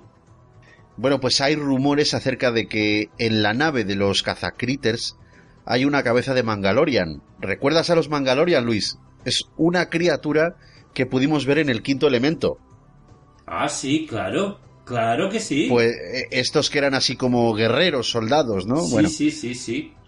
Pues ese es un rumor que circula por ahí por internet, pero obviamente esto es falso porque esta película es del 88 y el film de Luc Besson, El quinto elemento, es de 1997. Es decir, que hay casi 10 años de diferencia, ¿vale? Casi 10 años bueno, después. pero eso no implica que Luc Besson no se fijara en, en Sí, por supuesto. Claro, eso, ¿sabes? eso puede ser más, más verosímil. ¿vale? Lo que se dice es que, claro, eh, Mick Garris, que es el director de Critters 2, plagió el quinto elemento. Hombre, pues es lo que te digo. Si tiene un DeLorean, me lo creo, pero no, no, no. Además, este rumor está desmentido por el propio director de la película, Mick Garris. A ver, yo, O sea es que, que- yo es que creo que no debería haber a- a- no debería haber o haber existido tal rumor. O sea, Pero es que yo no sé hasta qué punto muchas veces somos estúpidos sí, a sí. la hora de, de inventar estupideces, porque este- esta es una de esas cosas que si tú te paras a pensarlo, dices, pero, ¿what the fuck? eso. No tiene ni pies ni cabeza, pero oye, pues es un rumor que circula y dices, bueno, pues mira, esto quien no se cosque mucho, quien le dé igual o quien las curiosidades del cine, pues las ve así un poquito por encima y no, no profundice un poquito, no tenga la más mínima eh, curiosidad por corroborar estas cosas, pues se la cree. Y por eso, pues este rumor ha ido circulando, circulando, pero bueno, pero vamos, que si es que es de lógica, Ya, o sea, ni pies ni cabeza. Y bueno, eh, otra curiosidad, ¿recuerdas esto que te acabo de comentar? Cuando Lee se dispone a, a adoptar Sí, la sí. apariencia de Freddy Krueger, bueno, pues es interrumpido en estas escenas, interrumpido por Charlie que le dice, no, no, no, quieto, quieto, que la lías, que la lías, ¿no? Pues Lee está delante de un cartel promocional de Pesadilla en Elm Street 3. Sí, amigos, hemos buscado ese cartel y hemos comprobado que efectivamente es un cartel promocional de la tercera película de Pesadilla en Elm Street, que también fue producida por Robert Shea. Una buena forma de colar la promo de otra franquicia de la New Line. Y por supuesto un puntazo tremendo para, pues para mí, que me encantan los guiños a Pesadilla en Elm Street. Es que son buenísimos, tío. Son muy buenos. Bueno, pues una importante cadena de carne para hamburguesas que existió en Estados Unidos durante la década de los 80 patrocinó y publicitó la película. Si algo puede pasar así de extravagante es en Estados Unidos donde va a pasar, sin duda. Sin embargo, esto generó una fuerte polémica, ya que al difundirse el primer tráiler, muchos colectivos de madres americanas tachaban la película como muy violenta y sangrienta. En el tráiler se podía ver parte de la escena donde los critters se dan el festín dentro de la hamburguesería. Pues tras el estreno de la película y habiéndose visto la escena al completo, resulta que toda esa supuesta sangre era tomate y ketchup, que los critters habían desparramado por paredes y suelos del local. Con esta polémica, la marca de carne para hamburguesas salió ganando, ya que eso generó más reclamo publicitario del que se esperaba gracias a la película. Lo que suele pasar, va. Ahora, tiene tela, ¿eh? No, no, es muy bueno. Que una, que una carnicería promocione los critters, tío. O sea, Pues sí, francamente. Es wow, ¿en serio? Para la escena de la nave de los cazacritters, volviendo al planeta Tierra, se utilizó el mismo montaje que en la primera parte. En esta ocasión, atento Iñaki, que esto a ti te gusta mucho. El body, Cuéntamelo. el body count de la película es de seis personas muertas. Por supuesto, opiando, una vez más, a los critters. Seis personas muertas en la segunda parte. Es increíble cómo una película violenta pueda tener tan pocos muertos y ser un éxito, ¿eh? Solamente hay seis muertes. Esto también daría para un pequeño o gran debate, según se midiera, según se hiciera, sobre el tema del puritanismo en Estados Unidos, ¿no? Eh, Sí, sí. O sea, que tampoco es para tanto, chico, que aquí lo que pasa es que a los critters les gustan mucho las hamburguesas, la sangre y el tomate. O sea, el ketchup Fíjate y que el en la tomate. primera película se dedicaban a comer animales Claro. y personas, y en esta se dedican a comer hamburguesas mayormente. Efectivamente. Vale, Total. mini punto para los critters. De hecho, te comento. Eh, a principios de los 90, creo recordar, hubo una película del oeste que no me acuerdo del título, perdonadme, pero seguro que algún fricotote así de nuestra edad lo sabe y nos lo comenta a través de ebooks o a través de donde quiera, de las plataformas nuestras. Una película del oeste que la, la calificaron de la más sangrienta en la historia del cine. Al loro, ¿eh? Con lo cual, seis personas muertas en los Critters 2 y os ponéis así, madres americanas, si solo han muerto seis, si no pasa nada, si no pasa nada, si son actores, No pasa nada. si son actores, si mañana van a trabajar otra vez. Ay, madre, cómo os ponéis por nada. Pues sí, efectivamente, una película del oeste la calificaron de la mayor, la película más sangrienta de la historia del cine. Creo que morían más de 400 personas en la película, ¿eh? Coño, pues para ser una persona, una película del oeste ya Del oeste. tiene tela, creo ¿eh? que era, es que no quiero equivocarme, pero creo que era una coproducción entre Italia y Estados Unidos. Me parece, me parece. Pero como no estoy seguro y no voy a buscarlo ahora, cualquier fricotote que nos lo informe, por favor. ¿Vale? Pero la calificaron así, de la mayor, sa- la, la película más sangrienta de la historia del cine. Creo que fue allá por primeros de los 90, me parece. No podemos avisar a la policía. Han cortado el maldito teléfono. Tenemos que hacer algo. No podemos seguir así. Esos bichos han bloqueado la carretera del oeste. No podremos abrirnos paso. Y la del este también. Escuchad. La iglesia es el refugio más seguro. Más vale quedarse aquí a esperar que esos cabrones se larguen. Pero no se van a marchar. Ocúpate de tus asuntos, chico. Esto es asunto mío. Me parece mucha casualidad. Hace dos años cuando vinieron los critters, llegaron a casa del chico.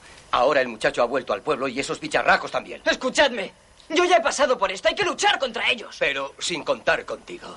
No vamos a hacer caso de lo que nos diga ningún niñato de ciudad, ni el borracho del pueblo, ni un extraterrestre sin cara que llega con un platillo volante para decirnos cómo vivir en este pueblo. Yo digo que este chaval es un gafe. Tiene razón.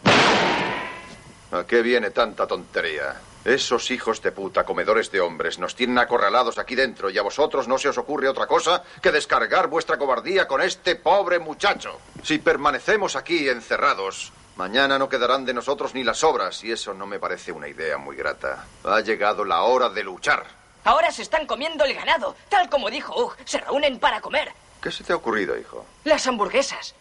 Los metemos en la fábrica de hamburguesas, cerramos y los volamos. ¿Y quién piensa dirigir esa misión suicida? Bueno, fue, fue idea mía. Pero necesito ayuda. Yo te ayudo. Y yo. Muy bien, todos somos voluntarios. Como mucho podéis perder la vida. Y llegamos con esto a la tercera entrega de la franquicia Critters, que se rodó conjuntamente con la cuarta. Las fechas de rodaje, así como el presupuesto con el que se contó, se desconoce, aunque se dice que fue entre febrero y julio de 1991. La película no se anda por las ramas y se llama así, Critters 3, bajo el apéndice Eres lo que comen.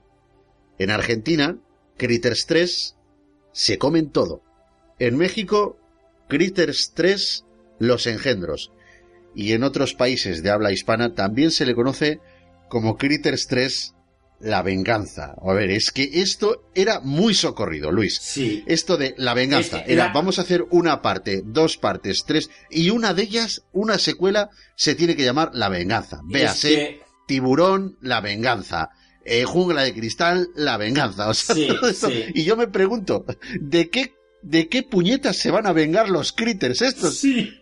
Por Es que favor, que me yo lo creo expliquen. que era- yo, yo creo que esto debía ser los, lo- lo- las mentes pensantes de estos países que dicen, ¡buah! Le ponemos venganza y se nos llenan las alas.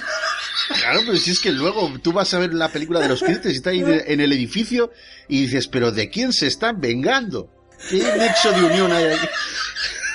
Pero, Si pero estos que- van- pero si estos se comen lo que se le ponga por delante, no, no, no van ahí que dices, me voy a vengar de este porque mató a mis padres. porque- ¡No! No se están vengando, pero- amigo. Pero, ¿qué le habrán hecho a estos critters para que se pongan así, tío? ¿no? Entre las muchas capacidades eh, violentas que puedan albergar los critters, la venganza No está. Esa no, no está. la veo yo, no la veo muy clara, ¿vale? No, no. Creo que, eh, Iñaki, no compramos. no, si alguien la ve que me lo diga, pero yo no, no sé, no la veo. Eh, que, que sí, que siempre va alguien, coño, pues vamos a ver, pues se está vengando de Charlie, ¿vale? ¿En qué momento? Sí. Se está A vengando... ver, ¿dónde ves tú el sentimiento No de lo pillo, venganza? no lo pillo, no lo pillo. Bueno, pues tanto esta como la posterior secuela se lanzaron directamente al videoclub, es decir, estas no pasaron por los cines y es allí, en los videoclubs, donde mayormente hicieron sus ganancias. Sin embargo, aquí en España todavía se llegó a estrenar en algún que otro cine, pero así muy de tapadillo, ¿vale? No estuvo mucho tiempo en taquilla. Bueno, era la tercera parte de una saga. Bueno, de una saga, de una historia que empezó siendo serie B, pues demasiado donde ha llegado, ¿no? En fin, tampoco vamos a. Pues al fin y al cabo, donde tiene que llegar una serie B a los videoclubs. Claro, efectivamente, efectivamente, que eh, fíjate, el éxito es que fuera al cine, tío. Sí, que- eh, el éxito es ese. Cierto. O sea, Es muy cierto. yo eso. creo que dirían, coño, lo que hemos aguantado, tío. Joder. Bueno, pues mira, te comento, en esta nueva entrega la acción se traslada a la ciudad de Los Ángeles. Aquí ya vamos en plan jungla de cristal, ¿eh? Y a ver qué es lo que pasa. Como bien has dicho, pues alguna venganza tendrá que haber. Alguna venganza cae. alguna venganza cae. En fin, bueno, pues en Los Ángeles hay una familia que vive en un edificio en el cual eh, los dueños eh, quieren demoler, quieren demoler este edificio para la construcción de un centro comercial. Algo que no sucederá hasta que todos los inquilinos decidan marchar por propia voluntad. Ahí entra las malas prácticas de hacer que el edificio sufra algunas deficiencias. Falta de luz, ascensor averiado. Los critters llegan al lugar en los bajos de un coche e invadirán cada una de las plantas desde el sótano hasta el ático. Charlie llegará para socorrer a los pobres inquilinos que quedan aún con vida. No quedarán muchos, pero bueno, alguno hay. Tras su primera visita, Llame al ejército. Están aquí. ¿Quiénes? ¿Quiénes? Ellos. ustedes creyeron que ellos habían sido destruidos. Pero regresaron. ¡Están creciendo! Tras su segundo encuentro, creyeron que los diablos peludos habían muerto. Pero se equivocaron. No eres tan listo como tú crees. Los critters han vuelto. Han rodado hasta la gran ciudad Por fin en casa. En busca de nuevos vecinos. ¡Son aliens! Aliens en el sótano. Tienes que creerla. Son bichos enormes como zarigüeyas. Y nunca llegan tarde a la cena. ¿No tendrá usted un arma o algo parecido? ¿Qué os parece si usamos esto? ¿Qué mosca le ha picado?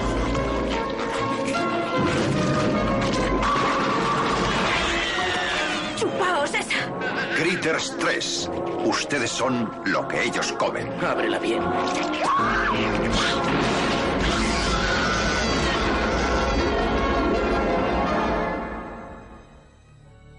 Con lo que realmente nos quedamos de Critters 3, para bien resumirla, es que, bueno, una familia está de vacaciones, se regresa a Los Ángeles y de camino paran a reparar un reventón cerca del pueblo de Grover's Bend. Allí los chicos salen un momentico a jugar y se topan con Charlie, que, bueno, parece estar siguiendo el rastro de unos pocos critters que sobrevivieron a los sucesos de la segunda parte. Este le entrega un cristal a uno de los niños, que se vuelve de color verde ante la presencia de estos peludos bichejos. A los bajos del vehículo familiar, cuando ya está la rueda arreglada, se enganchan estos animalitos que llegan al edificio de apartamentos de esta familia y empiezan pues a hacer de las suyas. El propietario del edificio quiere vender la propiedad a una empresa para que construyan un centro comercial, pero debe desalojar el inmueble para poder venderlo. Y Luis, tú sabes eh, que allí en Estados Unidos tú no puedes coger y aunque la propiedad sea tuya, si tienes ahí a gente viviendo en régimen de alquiler, tú no puedes coger y, y- y no puedes echarlos. Deben de estar protegidos, creo yo. Entonces, claro, eh, tienen que ser los vecinos los que decidan marcharse. Entonces, eh, bueno, la picaresca, como es, mm, por otra parte, eh, predecible, es que los dueños empiecen, pues eso, a, a cortar la luz, a, bueno, ya sabes, a- Sí. a, hacer el edificio, pues cada vez eh, un poquito menos agradable para que esta gente se quiera marchar. Bueno, pues eso, les corta la luz, eh, les hace la puñeta al fin y al cabo, ¿vale? Para colmo, una cosa que era muy, muy de los 90 era cortar el cable del teléfono para que no pudiesen pedir ayuda. Ahora como todo el mundo tiene móvil, pues esto... Claro. Pero esto a principios de los 90 no pasaba. Entonces, no tienen ascensor, no tienen teléfono. El caso es que el edificio se encuentra, pues, mm, en las últimas y con una comuna de critters acampada en el sótano. ¡Ay, ay, hay bichos en el sótano! ¡Unos bichos enormes! Calma. ¡Gigantescos! Son, son, son como ratas. ¡Ratas, no, no, tejones! ¡No, no, diablos de Tasmania! Calma. ¡Papá, es terrible! ¡Me han atacado! Tenían dientes afilados y me han mordido. ¡Me han mordido en la pierna! ¡Aquí! ¿Qué ocurre? ¡Oh, Dios mío! ¡Cómo sangra! Vamos, ven, siéntate aquí, Rosalí. Papá, parecen animales como esos del periódico. Tienen los dientes afilados. Son unos bichos horribles con los dientes afilados. Son seres extraterrestres. Pregúntale al señor Menges sobre ellos. Papá, son aliens. Aliens en el sótano. Tienes que creerla. Son bichos enormes como zarigüeyas o gatos gigantes. Haz el favor de escucharlas. Son horribles. Rosy, cálmate, cálmate. Solo has visto una rata. Papá, mírale la pierna. Rosy. Una rata te ha hecho esto, es grave. No son ratas, papá. Han matado a Frank en el sótano. ¿Han matado a Frank? ¡Han matado a Frank! ¡Ellos le han matado! La verdad es que en esta película mm, poquitas, poquitas curiosidades. Pero bueno, vamos a comentar que eh, evidentemente, y como ya hemos dicho, es una producción de serie B, que fue directamente hecha para el mercado doméstico. Sin embargo, todo el mundo sabe que fue el debut cinematográfico de Leonardo DiCaprio en el cine. Tenía entonces 17 años. Ojo, eso significa que es la primera película que hacía, no que fuese la primera vez que se ponía delante de una cámara. DiCaprio ya había participado en series de televisión como La Nueva Lassie, Santa Bárbara o Dulce Hogar a veces. Así que, con algunas tablas ya contaba. En una entrevista, DiCaprio habló sobre su participación y debut en el cine con una película de serie B. Dijo que en esos momentos tanto a sus padres como a él les parecía una buena forma de empezar. No estaba como para rechazar cualquier papel. Y durante el rodaje dijo que se lo pasó en grande. Y después se hizo fan de la saga. Además, se pudo dar a conocer eh, de una forma más abierta al público y le sirvió en ese mismo año, en el 91, para formar parte del elenco protagonista de la famosa serie Los problemas crecen. Todo el mundo recordamos esa serie, ¿no? Que Sí. es- esa serie era muy, muy de aquella sí, época. sí, sí, efectivamente, tío. Tenía una gran audiencia. Bueno, pues en esa serie destacó por encima del entonces codiciado Kirk Cameron, que era el protagonista de Los problemas crecen. Pues es extraordinario como llegó a hacerle sombra. A partir de entonces, eh, las grandes productoras se fijaron en él y los grandes títulos de cine pues fueron llamando a su puerta poco a poco. Recordemos, Vida de este chico, que creo que ahí compartía cartel con Robert De Niro, o sea que toma ya. Sí, sí, casi nada. A quien ama Gilbert Grape, y aquí estaba, si no recuerdo mal, ¿con quién estaba? ¿Con quién estaba? Con Johnny Depp. Con Johnny Depp, sí señor, con Johnny, Con Depp. Johnny Depp. Te iba a decir con Keanu Reeves, madre No, mía, cómo se no, me había ido la Dios, pinzaca. No, por Dios, no. No, no, no. No. Además, por aquellos años, eh, Keanu Reeves estaba haciendo lo de Billy Ted y, Sí, y a- aquellas, aquellas eh, cosas. Sí. bueno, Rápida y Mortal, con Sharon Con Stone, Sharon Stone. eh, Lance Henriksen, Russell Crowe. Sí, sí, sí, sí. O sea que sí, sí, se dio a conocer y a partir de ahí ya empezó. Pero fíjate, pero fíjate que este chico realmente, bueno, este chico, este señor hoy en día, eh, cuando empezó, eh, eh, empezó, como él ha dicho, eh, bueno, pues algo había que hacer y le pareció una película más que razonable para darse a conocer, pero no, no hubo una, un- una progresión lenta, ¿eh? Enseguida se fijaron en él, tío. Porque fíjate qué titulacos. O sea, estos títulos son impresionantes. Sí lo son y son grandes películas además. Y cuidado que no es cualquier cosa. A excepción de Rápida y Mortal, ¿vale? De las que hemos mencionado son dos dramas bastante difíciles de llevar Sí, a cabo. sí, sí, Sobre sí. todo para un chico de, este, de esta edad. Bueno, de esa edad y la poca experiencia con la que contaba. Cuidado, que no es solamente que fuera... En fin, bueno, hay gente que ya nace, ¿no? Con, con- con- con el arte de la interpretación. Bueno, sí, hay gente que está más predispuesta y le es como más natural. Bueno, pues DiCaprio era una de estas personas. Y evidentemente, pues tardó poco en hacerse valer. Sí, bueno, y tan poquito, mira, un Critters 3. o sea, fantástico. Sí. Cariño, dile hola a Annie. ¿Han estado en el Gran Cañón? Oye, ¿sabías que allí acaban de descubrir un cementerio extraterrestre? ¿Quién es? El gobierno es Ah. secreto. Háblame del viaje, querida. Bueno, nos morimos de frío en Arizona. Vimos las cuevas indias en Mesa Verde y nos encontramos a un chiflado cerca de Grover's Bend. Salió de debajo de la tierra. Oh, así que os divertisteis, ¿eh? Grover's Bend. ¿Ves? Grover's Bend, 1986. Bien, veamos. Puedes ver la misma clase de suceso dos años después, en el 88.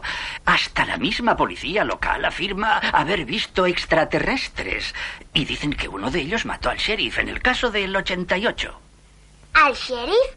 Sí, a un sheriff eh, vestido de conejo de Pascua. Es él. ¿Quién?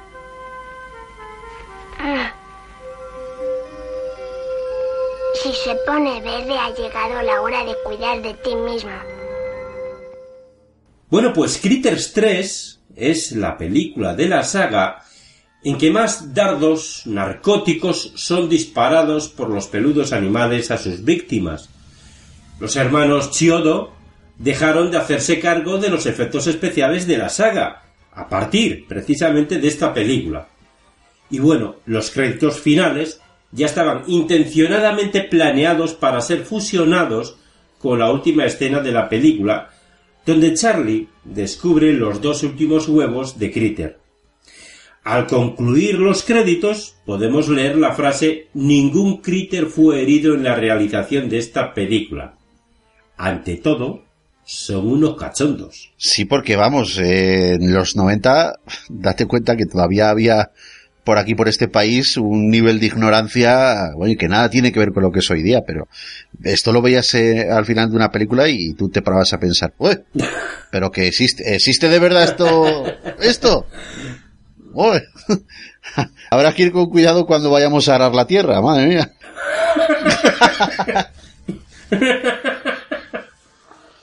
Te juro, Luis, que aunque la peli es de mucha menor calidad, o sea, se nota menor calidad que las dos películas anteriores, esta última escena es de las que, ¿cómo te diría yo? De las que más expectación me produjo cuando yo era pequeño. Ese, ese continuará, buah, es que me fulminó. Me dejó deseoso de ver la siguiente entrega, de verdad, de verdad, ¿eh? Y luego, naturalmente, pues, bueno, todo mi gozo en un pozo cuando ya vi la cuarta película, pero, pero es que esta escena es, no sé, no sé cómo decirte, de esto que ahora se llama cliffhanger, Mm. Pues creo que cuando era pequeño es la que más me llegó a producir.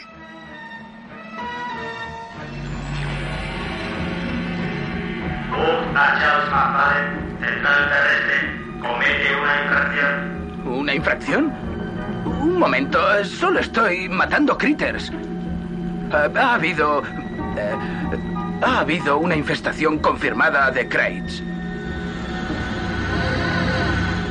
Charlie, Ugh. ¿Estás ahí dentro? Charlie, amigo mío. ¡Guau! Me alegro de verte. Lo mismo digo. Vaya. Tienes buen aspecto. Hemos recibido tu bioalerta. Sí, sí, ¿a qué diablos se ha debido? Concretamente, está prohibido exterminar cualquier forma de vida galáctica si eso implica la extinción total de la especie. Lo sé, pero son peligrosos. Tú me enseñaste lo peligrosos que eran. Ese es un factor irrelevante. Esos dos huevos son los últimos que existen. El Consejo Intergaláctico ha enviado un colector de especímenes. Se te ordena colocar los huevos en el receptáculo del colector. ¿El consejo va a mandarlo aquí? Vamos, Ugh. Suerte, Charlie. Amigo mío. Sí, pero... ¡Ugh! Un momento, ¿dónde tengo que...? ¡Ugh! ¡Ugh!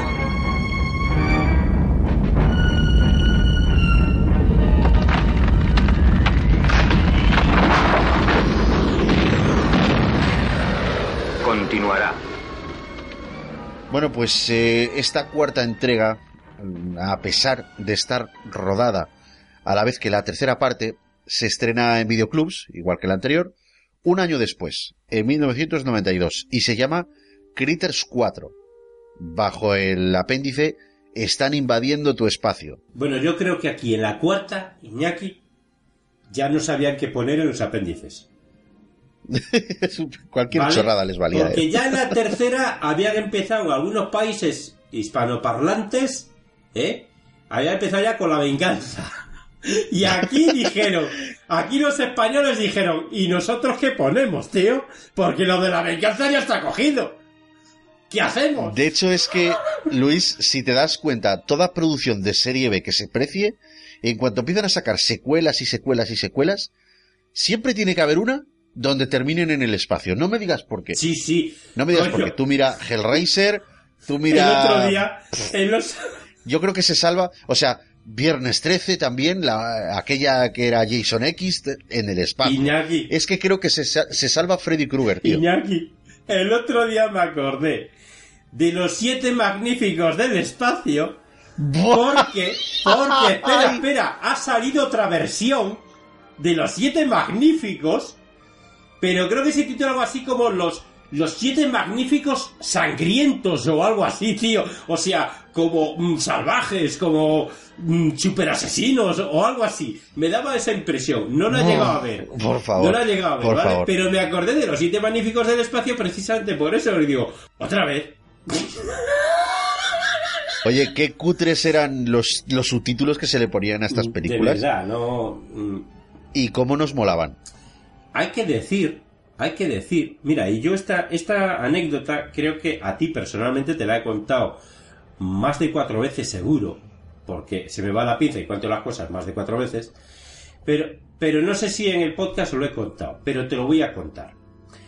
Eh, resulta que eh, como buen cinéfilo que me creo que soy, no digo que lo sea, pero me creo que sí soy buen cinéfilo, eh, he visto, creo, que todas las películas de James Bond, ¿vale? Y son unas cuantas, lo sabemos ambos. Bueno, Son 24 o así. no, son ¿eh? más, son más ya. Eh, bueno, pues resulta que la primera película la hizo, o el primer Bond que existió, fue un tal George Lazenby. ¿Vale? George Lazenby era más malo que pegarle a un padre que un calcetín sudado de 15 días de agosto en pleno verano. ¿Qué pasa? Yo vi la película en televisión y la vi allá por los años 2000, en el 2001-2002. Evidentemente esa película es de muchos años antes. Creo, creo que fue la primera o una de las primeras. Bueno, el asunto es de que como, como soy tan cinéfilo, o me creo que soy tan cinéfilo, de verdad que la película era mala. Mala, ¿eh? Mala la dirección, malo el actor. Bueno, se salvaba el guion, pero un guion sin hacer las cosas bien da igual. Dos horas y media de película. Me la, me la tragué entera. Me preguntó entonces, entonces ya era mi mujer, Luis, es que es mala, ¿eh?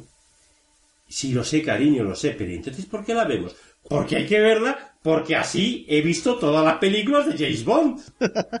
es que me, tengo que hacerle una marca al calendario, Sí, sí, sí, tienes que eh, entenderlo. La vi, de verdad. ¿Sabes esta escena en la que el prota le da puñetazos al malo, ¿vale? Una escena típica de pelea. Le da puñetazos, ¿no? Bueno, pues la cámara solo filmaba cuando el tío lanzaba el puñetazo y, y- y- y la respuesta que tiene que haber la cámara del otro lado, no, pues no, ya pillaba al otro tío en el suelo. O sea, tío, Oh.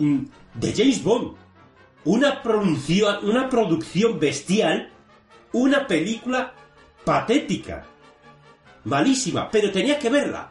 ¿Por qué? Porque es de James Bond y porque soy cinéfilo y tengo que verla. Y lo mismo me pasa con los critters. Si es que me da igual lo mala que sea la cuarta parte. Si es que como son cuatro, tengo que ver las cuatro, tío. O sea, es así. Y yo creo que esto seguro que le pasa a muchos, a muchos fricototes. Pues posiblemente, posiblemente porque si nos ha pasado a ti y a mí, Claro, claro, por eso te digo. y es que además yo no concibo, yo no concibo hablar de Critters y, y no a referirme a ellos como franquicia, como cuatro películas. Porque siempre va a haber el típico tío que te diga, no, es que en la tercera está DiCaprio. Y bueno, y en la primera está Bill Zane, y en la segunda está, vale, o sea, es, es, hay que hablar de las cuatro. No, pero ¿sabes lo curioso? Ahora has dicho algo muy interesante. Has dicho algo muy interesante y es que precisamente habrá muchísima gente, los que no son fricototes, evidentemente, muchísima gente que solamente sabrá de Critters 3. ¿Y por qué? Porque viendo con los años lo bueno que es Leonardo DiCaprio, habrán, se habrán remontado en su eh, eh, en su biografía y habrán visto todo lo que ha hecho DiCaprio. Y seguro que muchos de ellos habrán visto Critters 3 y se habrán quedado en Critters 3 y no habrán visto las otras. Y no puedes ver Critters 3 si no has visto la primera, si no sabes de dónde viene esto. Claro, ¿Entiendes? claro, Entonces, claro. No es DiCaprio. DiCaprio aquí no pinta nada. Es un simple actor protagonista de una película, ya está. Aquí se trata de los critters, que son los verdaderos protagonistas. Ni más ni menos. Los demás son secundarios. Aquí el protagonista es el critter. Los critters, va. Un punto fuerte, bajo mi punto de vista, es que la película arranca donde finaliza la otra. De hecho, con la misma escena. Bueno, con otra música y en España con otras voces de doblaje. Lo cual cambia ligeramente el diálogo y también el contexto de, bueno, de, de cómo concebimos, ¿no? Esta, esta introducción que eran los créditos de la película anterior. Bueno, pues te voy a comentar un poquito de qué va esta cuarta parte. Para ti y para todos los fricototes. Charlie está a punto de exterminar los últimos huevos de los critters en el sótano del edificio. Como bien has dicho, arranca cuando acaba la tercera parte.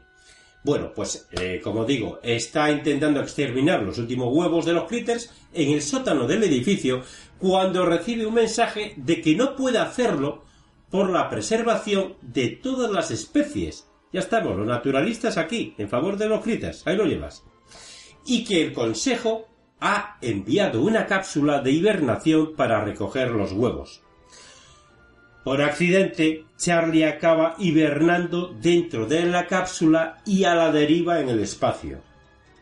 Una nave está de regreso a la Tierra cuando recogen la cápsula y ven que es propiedad de Terracor.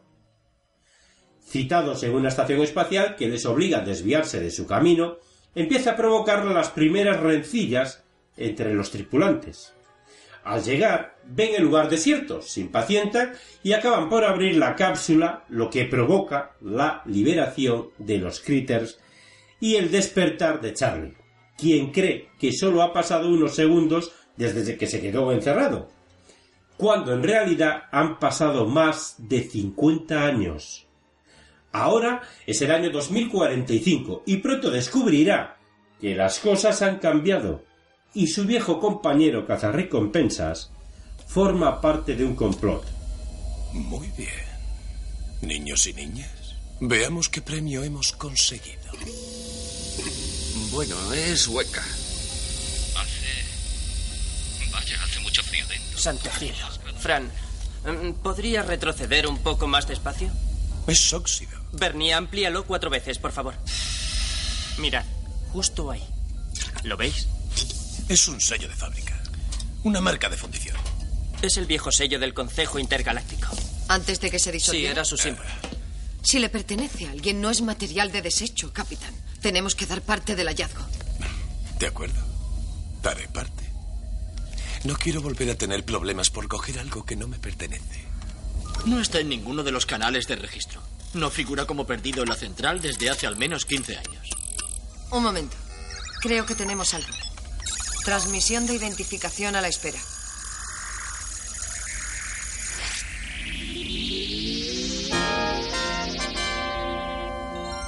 Terracor.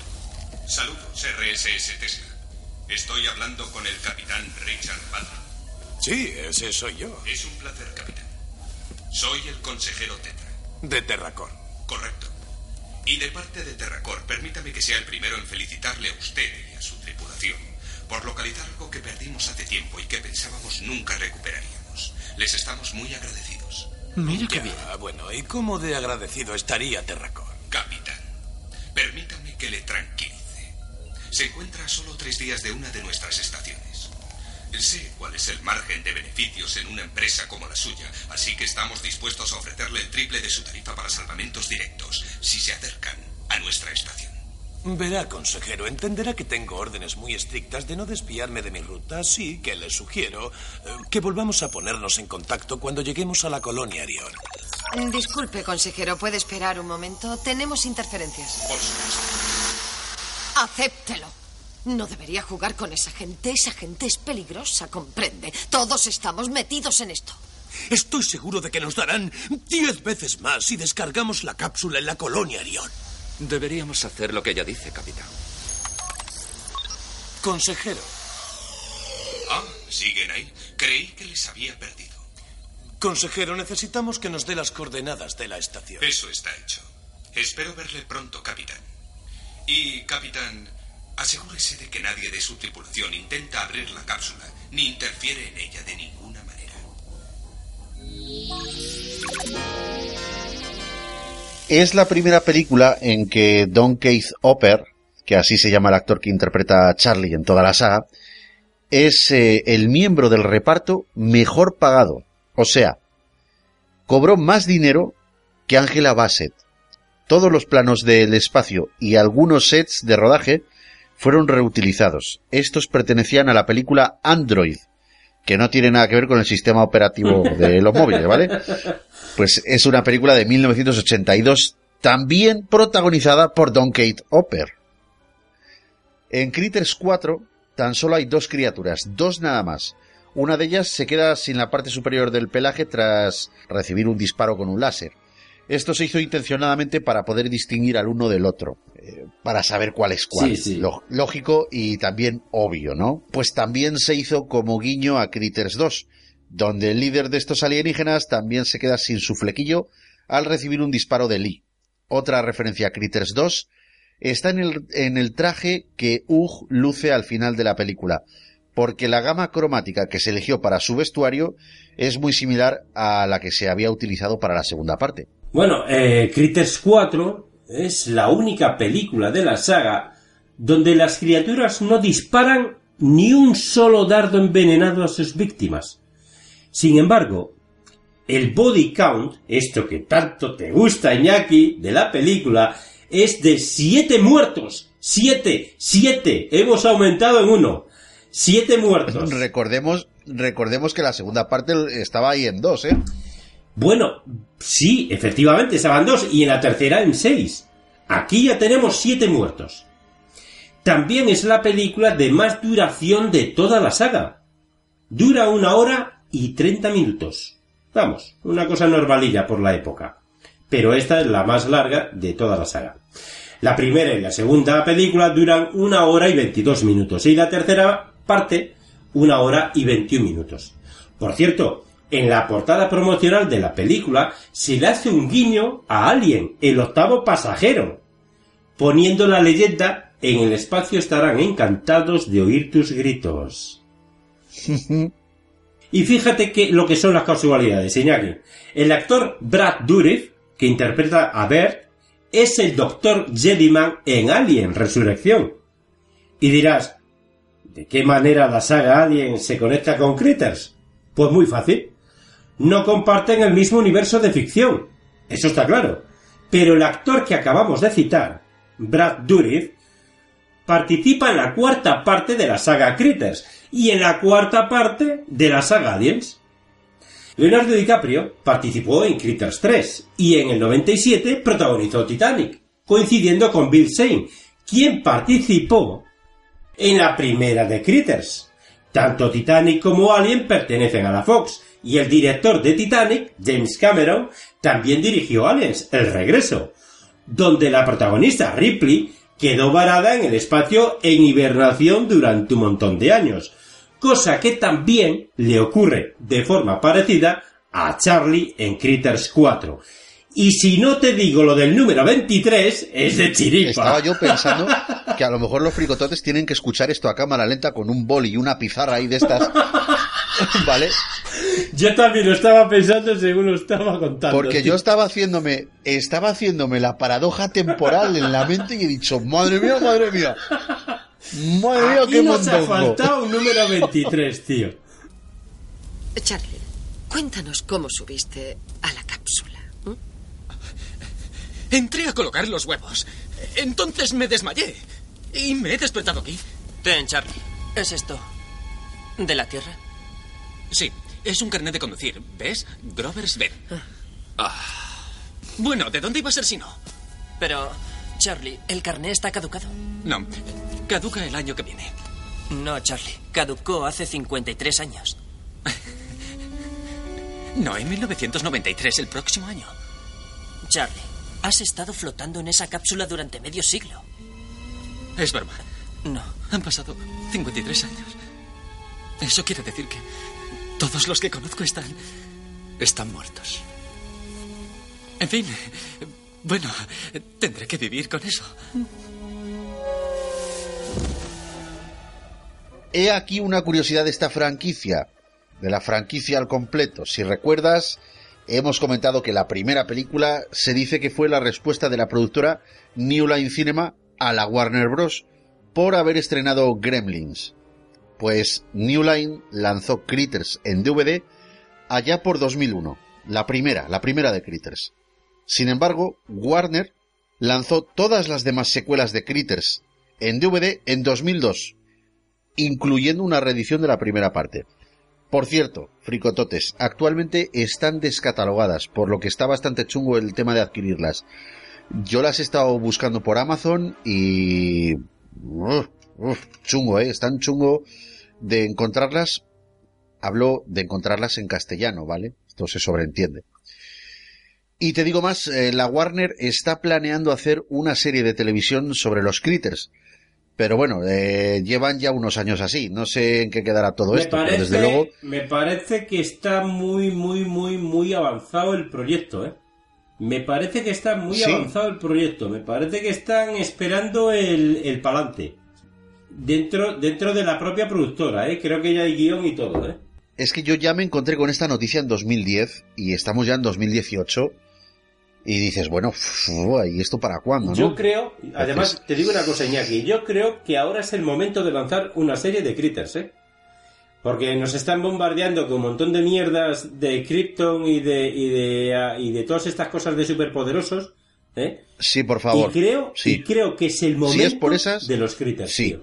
Porque yo creo, yo creo que con todo lo que se rescata de los 80 y tal, hay mucha cosa que es innecesaria. Sin embargo, Critters yo creo que sería muy acertado. Sí, sí. Yo, vamos, yo le daría el sí, absoluto. Yo también. Yo creo que también. ¿Son ustedes la tripulación de RSS Tesla? Bueno, lo que queda de ella. Oh, ¿Eres tú? Quieto ahí.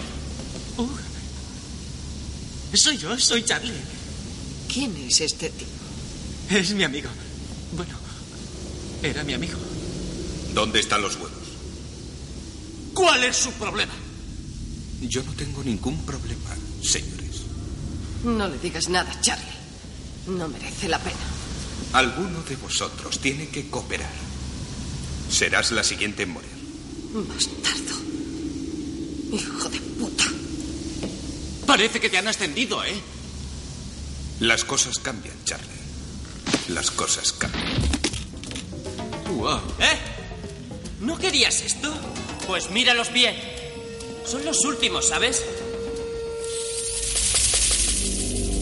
No iréis a ninguna parte. Es una bonita antigüedad, Charlie. ¿Aún funciona? Por supuesto. Y ahora deja al chico. No puedes hacerlo, Charlie. Nunca has podido. Las cosas cambian, Luke. Las cosas cambian. Se acabaron las películas de estos simpáticos seres, pero mucho después de Critters 4 salió un cortometraje de 11 minutos, tan solo 11 minutos, y es un cortometraje que es en stop motion, con la de curro que lleva el stop motion, Luis. Eh, bueno, este cortometraje se titula El ataque de los Critters asesinos. Bueno, si lo queréis buscar y tal, Critters no lo escriben como los, como los Critters de la película, de la franquicia, que es C-R-I-T, otra T, E-R-S, sino que lo hacen con K de kilo y con una sola T. Esto, bueno, pues es, es una alusión que se hace a, a los critters. Eh, bueno, con de kilo como la fricoteca, ¿vale? Y una sola T, repito. Critters con de kilo y con una sola T. Esto fue un homenaje que un español, habéis oído bien, un español, que se hace llamar Sam, S-A-M, quiso rendir a la franquicia. Sin ser canónico, este cortometraje cuenta cómo en una casa la acumulación de suciedad acaba por crear unas motas de polvo que adoptan un aspecto así como de bola muy parecido a los critters que conocemos de esta franquicia. Grandes dientes, voz aguda y con hambre brutal. ¿Qué opináis de la secuela El retorno de los critters? ¿Secuela? ¿Qué secuela? ¿A ti te han llamado? No. Bueno, sí. Un poco. ¿Cómo que a ti sí? No me lo habías dicho. Es que no estabas. ¿Cómo que no estaba? ¿No te acuerdas que saliste? ¿Que salí? A mí me dijiste que sí. Que sí, que sí, que... Oye, como curiosidad, creo que merece la pena eh, pues echarle un visionado. Además está hecho ahí en tono de comedia. Pues es cuanto menos simpático, ¿no? Sí, yo lo he visto y sí, es bueno, simpático, lo ha hecho un español, ya eso merece verlo. Y luego, pues bueno, te ríes un poquito, oye. Creo que es curioso. Ya en un tono más serio, en 2014 llega otro corto, esta vez, bueno, más internacional, en inglés, titulado Critters Body Hunter. Esta vez Critters, pues, se escribe como los Critters de, de la propia franquicia, con C-R-I-T-T-E-R-S. Un corto escrito, dirigido y protagonizado por Jordan Downey, que nos muestra como un caza critter llega a una casa persiguiendo pues a estas criaturas. Efectos digitales bastante currados y un tono pues casi militar diría yo. Al verlo casi es inevitable pensar que si se hiciese una secuela o un remake de la saga, pues podría fácilmente tener un aspecto muy similar a este. Desde luego, mola, ¿eh? eh un cortometraje que recomiendo, pues, como decimos aquí encarecidamente, a los fricototes amantes de la saga porque deja muy buen sabor de boca. De hecho, creo que sería bueno, Luis, a ver qué, qué te parece a ti, si cogemos los enlaces a estos dos cortometrajes y los ponemos en la descripción del audio ahí en iVoox. ¿Te parece a ti bien? Sí, perfecto, tío. Sería estupendo que los fricototes puedan disfrutarlo también porque al fin y al cabo el que lo digamos por aquí pues se queda un poquito como en agua de fregar, ¿no? Si ponemos los enlaces ahí pues van, directamente y, lo pueden ver y disfrutarlo. Claro, esto, esto hay que verlo, tío. Es, por mucho que digamos, son dos cortometrajes muy interesantes y merece la pena verlos. Totalmente de acuerdo. ¡Estos no tienen arma mejor! ¡Joder! La verdad, Luis, es que Critters eh, siempre ha tenido y tendrá pues la alargada sombra de Gremlin sobre su cabeza. Esto yo creo que es inevitable, ¿no? Al fin y al cabo la otra es como más famosa. Y es que se tiende a comparar la una con la otra. Siempre, siempre se tiende a comparar. Llegando a reiterar en muchas eh, críticas que es un mal plagio, pues de la película producida por Spielberg. Pues esto no es así, señores. Esto no es así. En la creciente ola de Puppet Exploitation que el cine vivía por aquel entonces, se rumorea que el guion de Critters estaba ya acabado en el año en que se estrenó Gremlins, y que por temas relacionados con el estreno de esta en el 84, se tuvo que modificar el guion y retrasar el estreno un par de años, porque parece ser que se parecían bastante, ¿vale? Todo se ha dicho. A Critters, no obstante, le salieron bastantes imitaciones de dudosa calidad, que es lo que me comentabas tú antes, Luis. Sí. Y entre esas imitaciones, entre esas imitaciones, entre comillas, está Munchis de 1987. Eh, luego está el año siguiente, precisamente el 88, es el año de, de Obogoblins, que es la que me comentabas tú. Todas con un tono menos familiar que la original, o sea, ya un poquito ya más metidas en el tema de, del terror. Déjame que comente esto. Para los que quieran buscar los Hobgoblins, eh, Hob con H, ¿vale? O mejor dicho en español, Hobgoblins, pero empieza con H, ¿vale? Eh, hay dos partes, se hicieron dos partes. La primera, si es verdad que está eh, doblada al castellano, pero la segunda no, está en inglés. Está en la red, la podéis localizar, pero que sepáis que está en inglés, ¿vale? La segunda parte. Eso hasta donde yo he eh, investigado el tema de los hobgoblins estos. Al resto no lo sé, pero en cuanto a esto, pues es lo que sé, ¿vale? Lo comento pues para el que lo quiera buscar que lo sepa. Bueno, a mí me parece que a Critters no le llega ni a la altura del betún. Critters siempre tendrá, bajo mi punto de vista, pues una mitología muy propia, ¿no? Y un universo, pues, también muy, muy propio, muy suyo, y que está, pues, quizá por, por descubrir, ¿no? Esto estaría bien, pues, que pudiésemos haber profundizado un poquito más en ese universo. Creo que los Critters salieron cuando tenían que salir y se hizo de la mejor manera que se tenía que hacer, tío. Y por eso perduran y van a perdurar. Sí, yo, yo creo que sí. Además salió en un momento muy adecuado y creo que es un producto de calidad. Le veo originalidad y bueno, oye, pues a la vista está, ¿no? Que aquí estamos rememorando esto y dándole una categoría a una saga de la que extrañamente tampoco se, se habla mucho, no se le da mucho bombo, ¿no? No, y además en los años en que nació, pues claro, no había lo que hay hoy en día. Y la gente que lo recuerda, pues son gente de nuestra edad.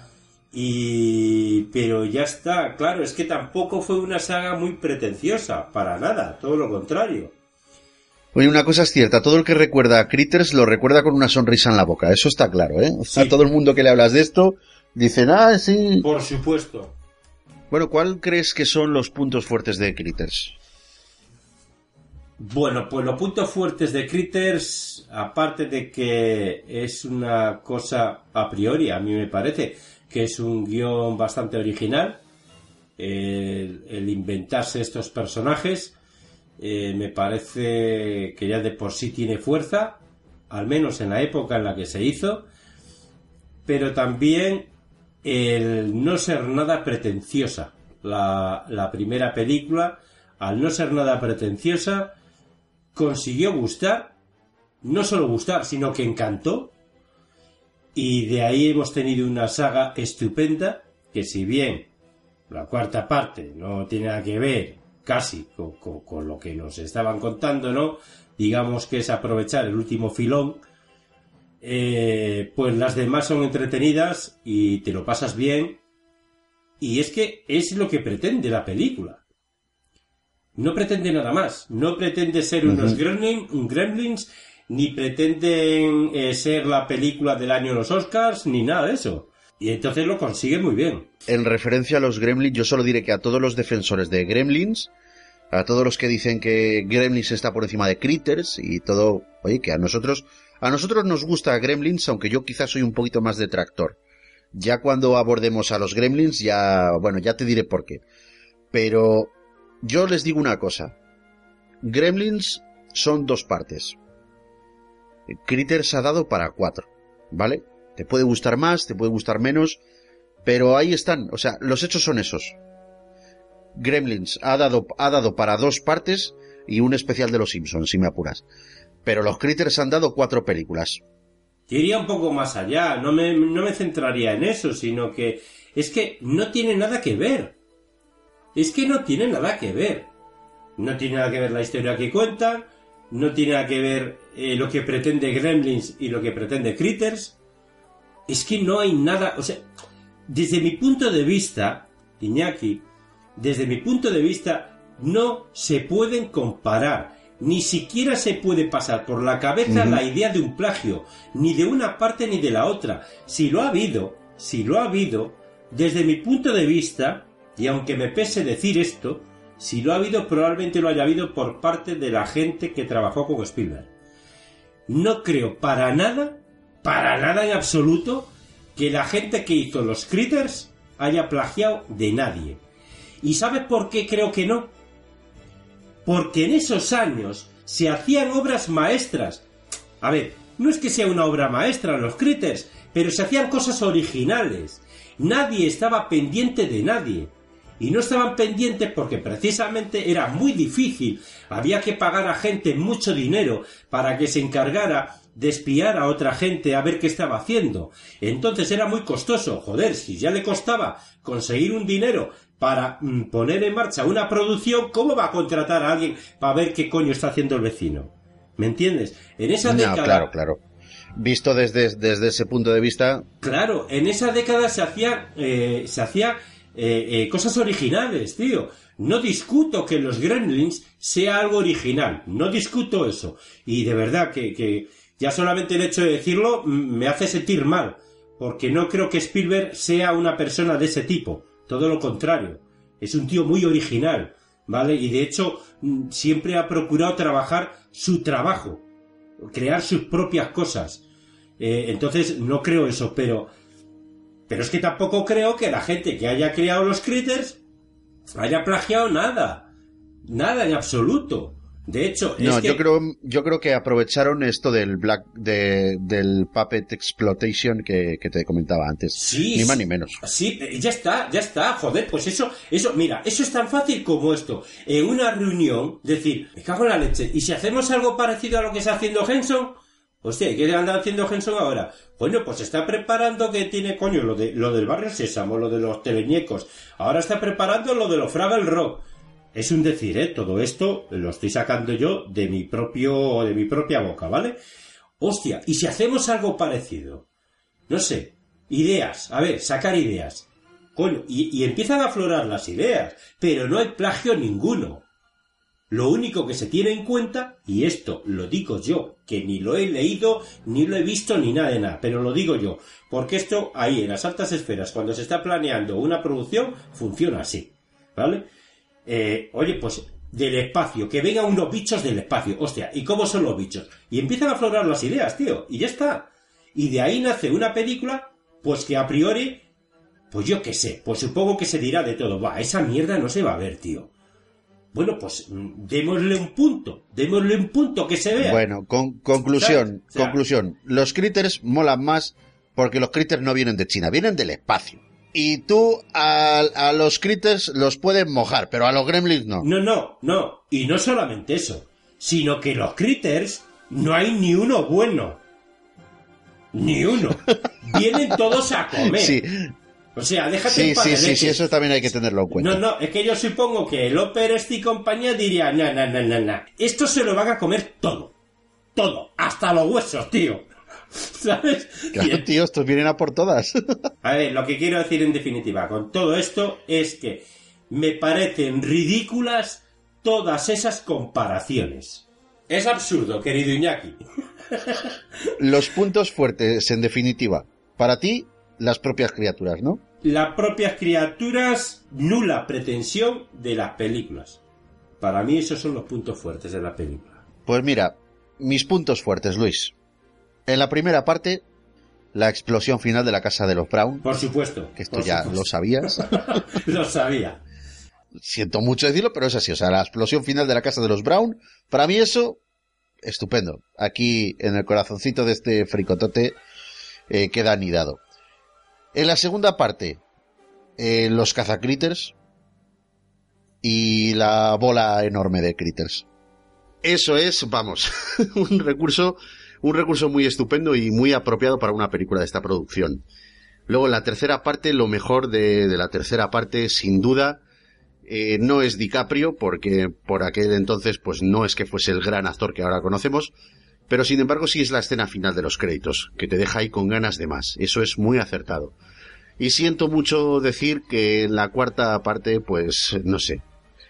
Quizá los últimos minutos en los que se le ve a Hugh totalmente cambiado y con, con esa ida de pinza que ahora de pronto es malo y, y ya reniega de Charlie y todo eso, me pareció bastante fuerte. No para bien, pero bueno, sí para bien en cuanto a lo que es la historia, porque al fin y al cabo es como una vuelta de tuerca, dices, coño, ¿qué ha pasado aquí, no? Entonces esos son mis, mis puntos fuertes. Y luego, Luis, ¿me puntuarías estas cuatro películas? Pues sí. Te la voy a puntuar, fíjate. Voy a puntuar la primera y la segunda con un 7. Mm, muy generoso, ¿eh? Es que la melancolía me puede, tío. La tercera Te con, comprendo. La tercera con un 6 y y la cuarta con un 6 también. ¿Qué cojones? Sí. ¿También le vas a dar un 6 a la cuarta? Sí, no sé- no, estás... Es... No se lo merece, pero pero hoy estoy generoso, tío. Un 6. Bueno, voy. Sí. Sí, sí, te, te veo muy generoso, la verdad. Sí. Pues mira, eh, ahí van las mías, que no coincido en ninguna, ¿eh? No, no coincido creo que, que en ninguna contigo. Mira, yo a la primera parte le doy un 6, sin más. Pues no me parece que sea eh, para tanto, y sin embargo es la que más valorada está eh, generalmente. Eh, a la segunda le doy un seis y medio. ¿Por qué? Pues porque la segunda me gusta más que la primera, si te soy sincero, ¿eh? No me preguntes el por qué. Quizá porque ya tiene un poquito el tono de comedia un poquito más subido y me parece, me parece que es un poco más desenfadada. La tercera parte le doy un 5, eh, aprueba sin más y aprueba por la escena final, vamos, eso está claro, por la escena de, de Charlie cogiendo los huevos. Y a la cuarta, bueno, esta para mí suspende, esta es un 4 porque la verdad es que está muy por debajo de, de las demás películas de la saga. A ver, esto también tengo que decirlo, no todas las películas tienen que ser de 7 para arriba para poder entretener a, un fan, ¿no? Creo que también hay películas que, bueno, no, no, no tienen por qué tener esa categoría para que uno las pueda disfrutar. Y Critters, pues es una saga, pues, de, de 6, de seis y medio, que está bien y que es para fricototes de la nostalgia como nosotros. Y creo que el, orden de mejor a peor mm, se explica perfectamente. La mejor para mí la segunda, como te he dicho. Después la primera parte, seguida de la tercera y por último la cuarta, chico. Pues mira, yo te voy a contar cuando descubrí esta saga, que no sé si podrás coincidir conmigo o no, pero bueno, tú sabes que mis tíos, los hermanos de mi madre, traían a casa pues eh, casi todos los fines de semana películas del videoclub. Y entre ellas, bueno, pues todos los fines de semana, todos los fines de semana, tarde o temprano los critters tienen que caer, ¿no? Pero bueno, de verlas cuando era pequeño tengo muy vagos recuerdos y no sabría decirte realmente cuándo fue eh, la primera vez que las vi. no recuerdo la primera vez que las vi, pero sí recuerdo verlas. Recuerdo cosas puntuales que me dieron mucho miedo, como aquella que te dije antes, la del conejo de Pascua. Eso, eh, eso se me quedó en las retinas, como, como se suele decir. Pero para mí lo correcto sería decir que las redescubrí varios años después, sobre finales de 2000 o quizá principios de 2001. Pues eh, esto ya lo sabes, mi primera novia eh, guardaba en un sótano todas las películas en VHS del videoclub de sus padres, ¿vale? Sus padres tuvieron un videoclub hace años y bueno, pues cada vez que podíamos nos metíamos ahí en el sótano y bueno, aparte de hacer las cositas que todo el mundo se está imaginando y que por otra parte son lógicas cuando, cuando eres así de joven, ¿no?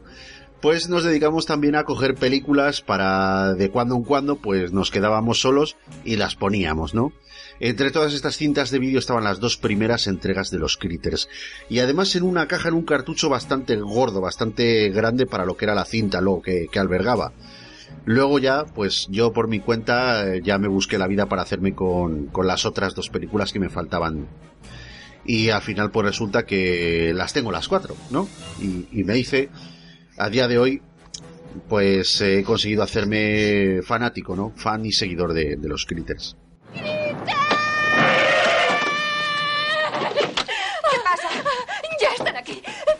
tomar un baño y vi ese bicho, ese... Cálmate.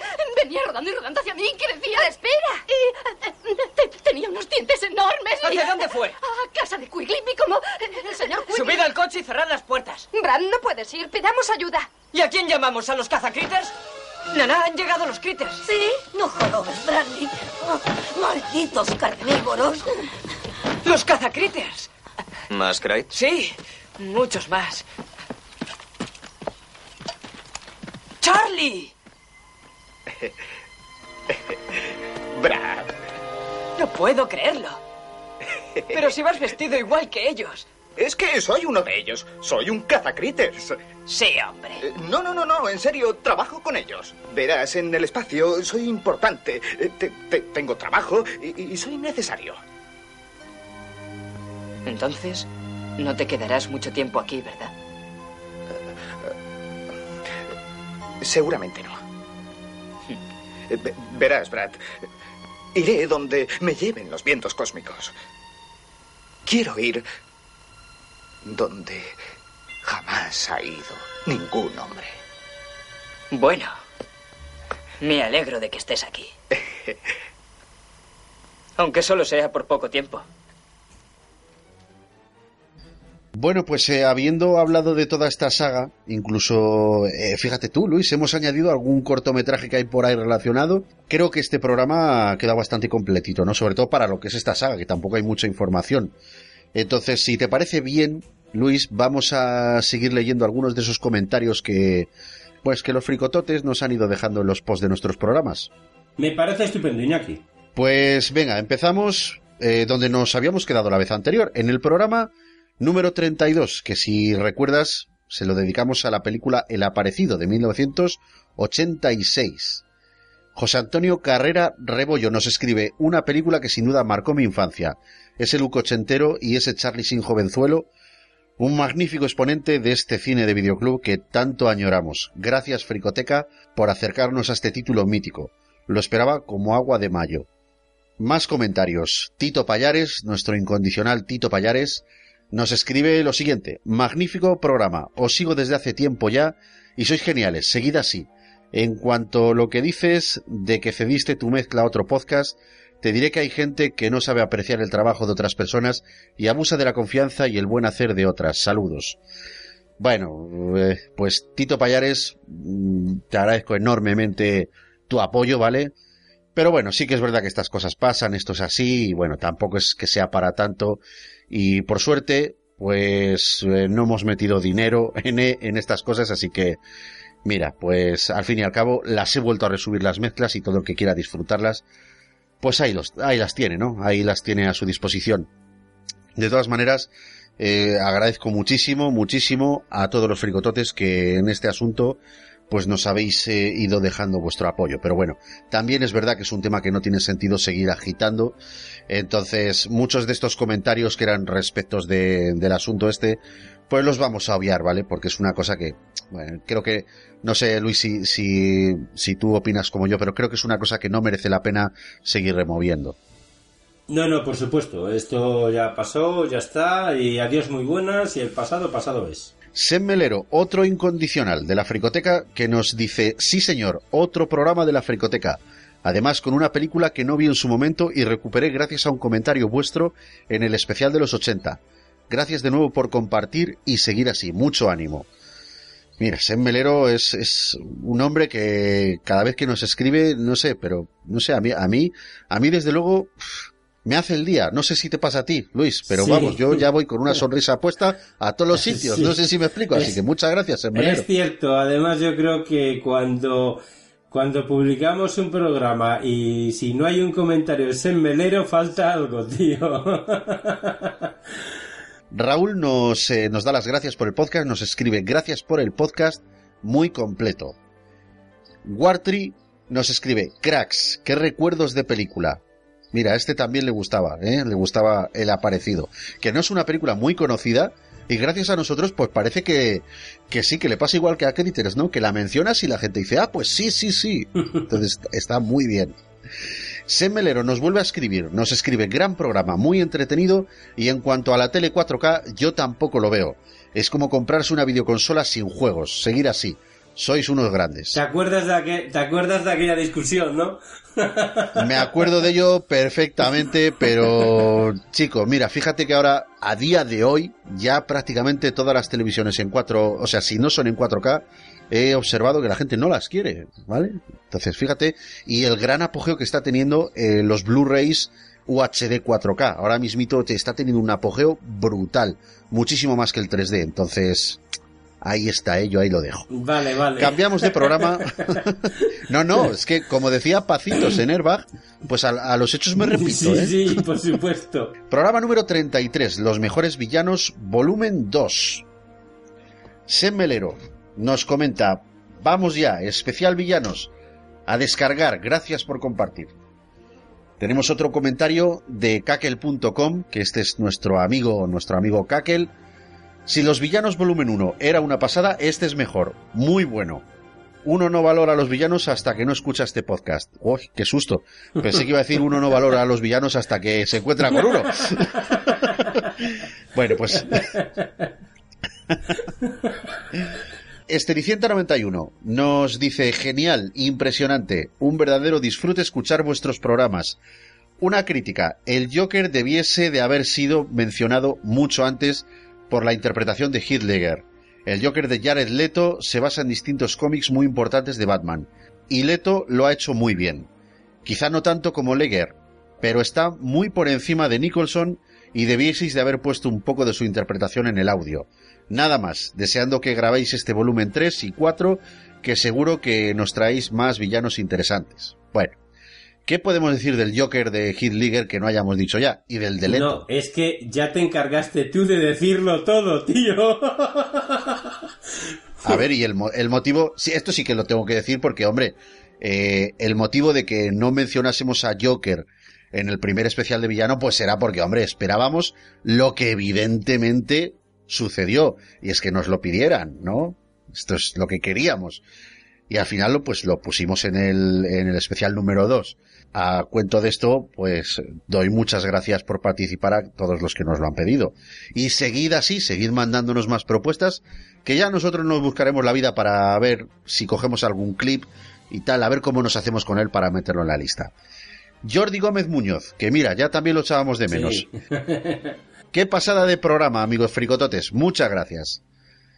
A ver, este, este nick tiene telita, ¿eh? Voy a ver si lo pronuncio del tirón y me sale la primera. Kevin López Wright.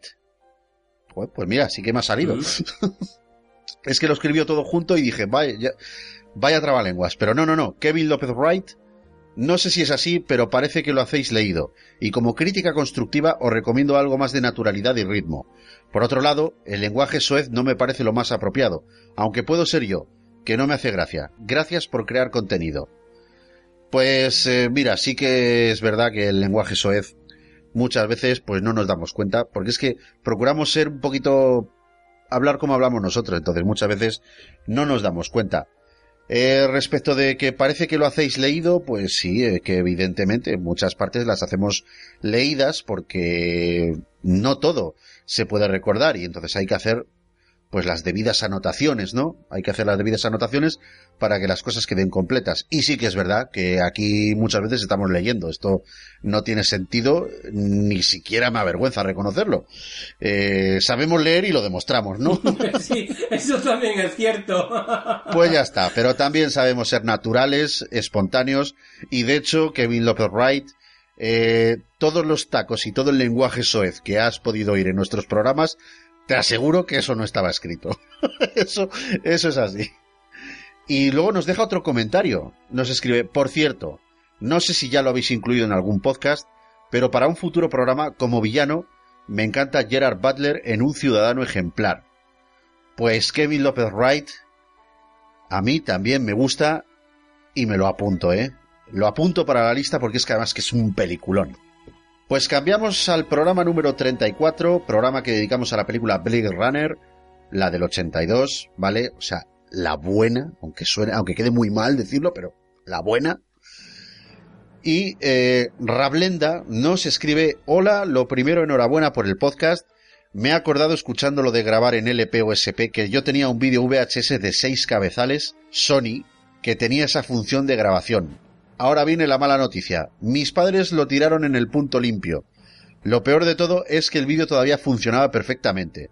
Todavía recuerdo el enfado monumental que pillé al enterarme, sobre todo porque por sitio para guardarlo no era. Pero en fin, espero que no se vuelvan a poner de moda como las cintas cassette de música. Jeje, todavía guardo un Walkman Sony. Ostras. Bueno, oye, pues ahí, ahí estamos atesorando tecnología retro, ¿eh? Sí, sí. Sinceramente, uf, ¿cómo digo esto para que no suene mal? No quiero utilizar un taco, pero, pero qué, qué, Qué, maravilla, qué, maravilloso.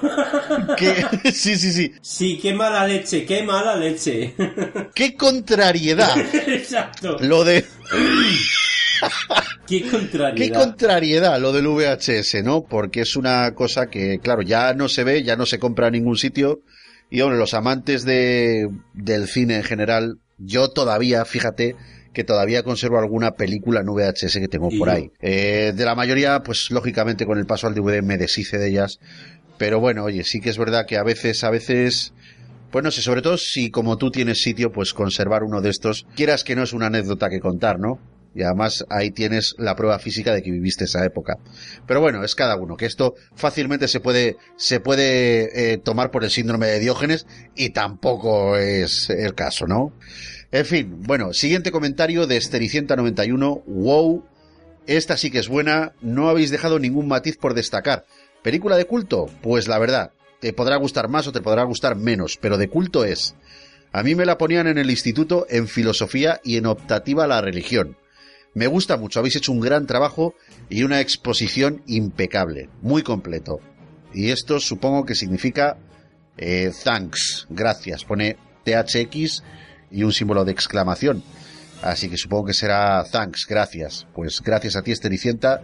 A mí me pusieron salvar al soldado Ryan en las clases de, de optativa a la religión. Hubiese preferido que, me pusieran Blade Runner, porque no sé, eh, salvar al soldado Ryan me parecía muy fuerte, muy fuerte. En, aquella época para mí parecía muy fuerte. Siguiente comentario de Raúl, que es otro incondicional de la fricoteca. Nos escribe, hola, qué buen podcast. Lo del SP o como se llamara de los vídeos, doblaba los minutos, pero creo que también reducía la calidad de grabación. Respecto a Sin Young, tenía una de las caras más agradables de los 80 y un cuerpazo. Es verdad que de morenas hay muchas, sobre todo en nuestro país, jeje. Esta peli le debe mucho a la banda sonora. Saludos, gran trabajo. Sem Melero nos comenta en el programa de Blade Runner Peliculón, programón. Seguid así, muchas gracias por compartir. Yo no sé a ti, Luis, pero a mí los comentarios que van tan al grano me encantan. Pues de sí. verdad, te lo digo. Y no es coña, ¿eh? Me, me gusta. Esto es... Eso es que está emocionado, Sí, ¿vale? sí. Eso me gusta, me gusta. Y luego López, acabado en R, nos escribe, buen podcast, me suscribo para seguiros. Pues claro que Pues sí, claro claro, que que, sí, López.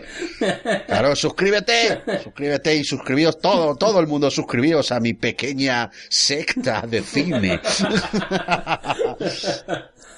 no, bueno, oye, muchas gracias por la suscripción. Ahora, en serio, gracias, gracias por suscribiros.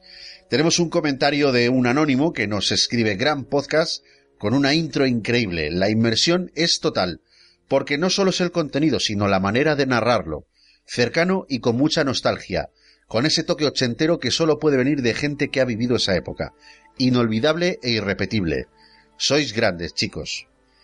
Bueno, eh, Anónimo, en este comentario que has hecho tan, tan, o sea, tan sustancioso, creo que te tiene más que agradecer Luis que yo. Así que Luis, si quieres decirle algo, tío, porque te ha dejado por las nubes con el tema de la sí. intro y tal, tu narración, expláyate, De amigo. verdad, creo que, creo que me he quedado tan, tan, tan, ¿sabes?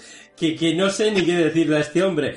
Sí, le voy a decir anónimo, muchísimas gracias, pero regístrate, hombre. Que sepamos quién eres, joder. Y que te podamos agradecer con tu nombre y decirte, eh, por ejemplo, eh, eh, Felipe K, muchísimas gracias, suscríbete, síguenos.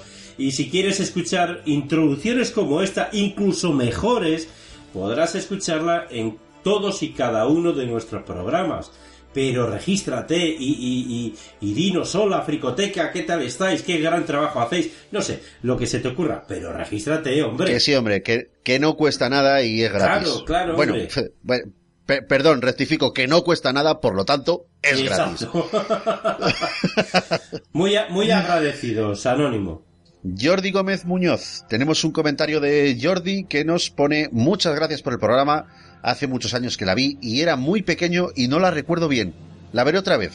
Saludos desde Sabadell. Me acabo de suscribir. Os escucharé. Lo mismo, muchísimas gracias Jordi. Sí, ya sabemos que tú eres, eres un incondicional de la fricoteca. Pero bueno, no está de más aprovechar para agradecértelo siempre. Tenemos también dos comentarios de, bueno, un usuario que me resulta, eh, me resulta muy difícil pronunciarlo del tirón porque su nick no lleva ninguna vocal. Lleva consonantes. JSVMMC. Su primer comentario nos dice, hola fricototes, yo también pienso que fue un error eliminar la voz en off. Un saludo. Y su segundo comentario, por cierto, yo ya estoy suscrito a vosotros hace mucho. jaja. Pues muchas gracias. Muchísimas gracias, JVMMC. Eh, sí, sí, oye, eh, al margen de, de lo que hayamos dicho de tu nick, que es que es verdad, es que, a ver, yo es que no soy capaz, ¿vale? A mí me quitas las vocales, me has fastidiado, pero bueno, oye, muchísimas gracias por suscribirte, pero sobre todo, oye, pues, lo más importante es que nos estás escuchando, ¿no? Que nos escuchas, y eso al fin y al cabo es por lo que hacemos el programa, así que muchísimas gracias. Y con esto último, Luis, cerramos la sección de comentarios. Bueno, eso sí, hasta, hasta retomarla en el próximo programa. Y vamos a proceder a deciros, pues nuevamente, cómo podéis poneros en contacto con nosotros, pues para hacernos llegar, pues más mensajes, comentarios, audio comentarios, ¿vale? Que si nos mandáis audio comentarios, pues hombre, a no ser que duren tres horas o que se excedan de más, pues normalmente, pues los publicaremos, ¿vale? Bueno, mandarnos lo que queráis, eh, lo que creáis oportuno. Así que Luis, por favor, ya que ya que es lo tuyo y ya que siempre lo haces, si nos facilitas esa información para que la gente se pueda poner en contacto con nosotros, pues te lo agradeceremos. Pues, pues claro que sí, hombre, pues claro que sí. Si nuestros queridos fricototes están deseando que les diga cómo ponerse en contacto con nosotros, cómo mandarnos todas esas cositas que, que se les ocurran, pues a través de la web, a través de nuestra frico web, lafricoteca.es, ahí además podéis encontrar, pues bueno, eh, todos y cada uno de los programas que hemos hecho hasta la fecha, artículos de opinión, reseñas de películas, gal- galerías de cine. Y también podéis poneros en contacto con nosotros a través de las redes sociales, claro que sí. Tenemos Facebook, tenemos Google Plus y Twitter. En, en las tres eh, redes sociales nos podéis buscar por la Fricoteca. Recordar siempre, siempre lo decimos, pero bueno, nunca está de más decirlo, que la Fricoteca se escribe las dos con cada kilo. Fricoteca, con cada kilo. Nos busquéis en Facebook por la Fricoteca o en Google Plus, Google Más o en Twitter, arroba la fricoteca, y ahí podéis comentarnos y ver las cosas que publicamos y comentarnos lo que queráis, lo que deseéis. También tenemos dos correos, la fricoteca arroba lafricoteca.es y la fricoteca arroba bueno, pues elegir la forma que queráis para poneros en contacto con nosotros. También, además, tenemos varias plataformas en las que publicamos nuestros audios. Tenemos ebooks, tenemos Blueberry y Telegram, grupo de Telegram, el cual para suscribiros al grupo de Telegram podéis encontrar el enlace en eh, nuestra página de Facebook, La Fricoteca. También lo podréis encontrar, claro que sí, en Twitter. Y nada, yo creo que por hoy me voy a despedir, Iñaki. Y como siempre digo, eh, ha sido un verdadero placer, un verdadero placer, sobre todo, sobre todo, hablando de lo que hemos hablado. de una saga que nos encanta, de una década que nos encanta. Y bueno, pues eh, con, con amigos como tú, pues ¿qué quieres? Esto se hace mucho más llevadero y mucho más fácil y mucho más divertido y, mucho mejor, ¿no? Mucho más entretenido. Así que nada, eh, Iñaki, hasta la próxima, fricototes, hasta la próxima. Muchas gracias Luis, pues placeraco para mí también, ya sabes, compartir todo esto, pues con alguien que lo pueda apreciar, ni más ni menos, si ese eres tú, amigo, así que muchísimas gracias y te veo en el próximo programa. Y bueno, ahora me toca a mí aprovechar estos últimos momentos para despedirme, así que espero y deseo pues que todo este repaso a la saga de los Critters te haya resultado interesante a ti, Fricotote, sobre todo que haya sido de tu agrado. La Fricoteca volverá con un nuevo programa en unos, en unos pocos días. Mientras tanto, yo te voy a decir más o menos lo que te digo siempre, pero que no está de más recordar una vez, y es que, bueno, disfrutes de tu tiempo libre y si es escuchando nuestro podcast, pues mejor que mejor. Ve mucho cine y déjate influenciar tan solo por tu propio juicio. Explora todos los géneros, todos y cada uno. Solo tú puedes ponerle barreras al cine. Y gracias de todo corazón por dedicarnos tu tiempo, Fricotote. Gracias por creer en la Fricoteca. Un saludo. Adiós.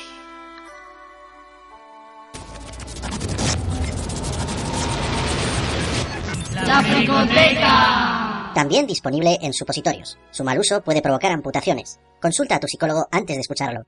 日本でのリスナー、フリコテカを聞いてくれてありがとう。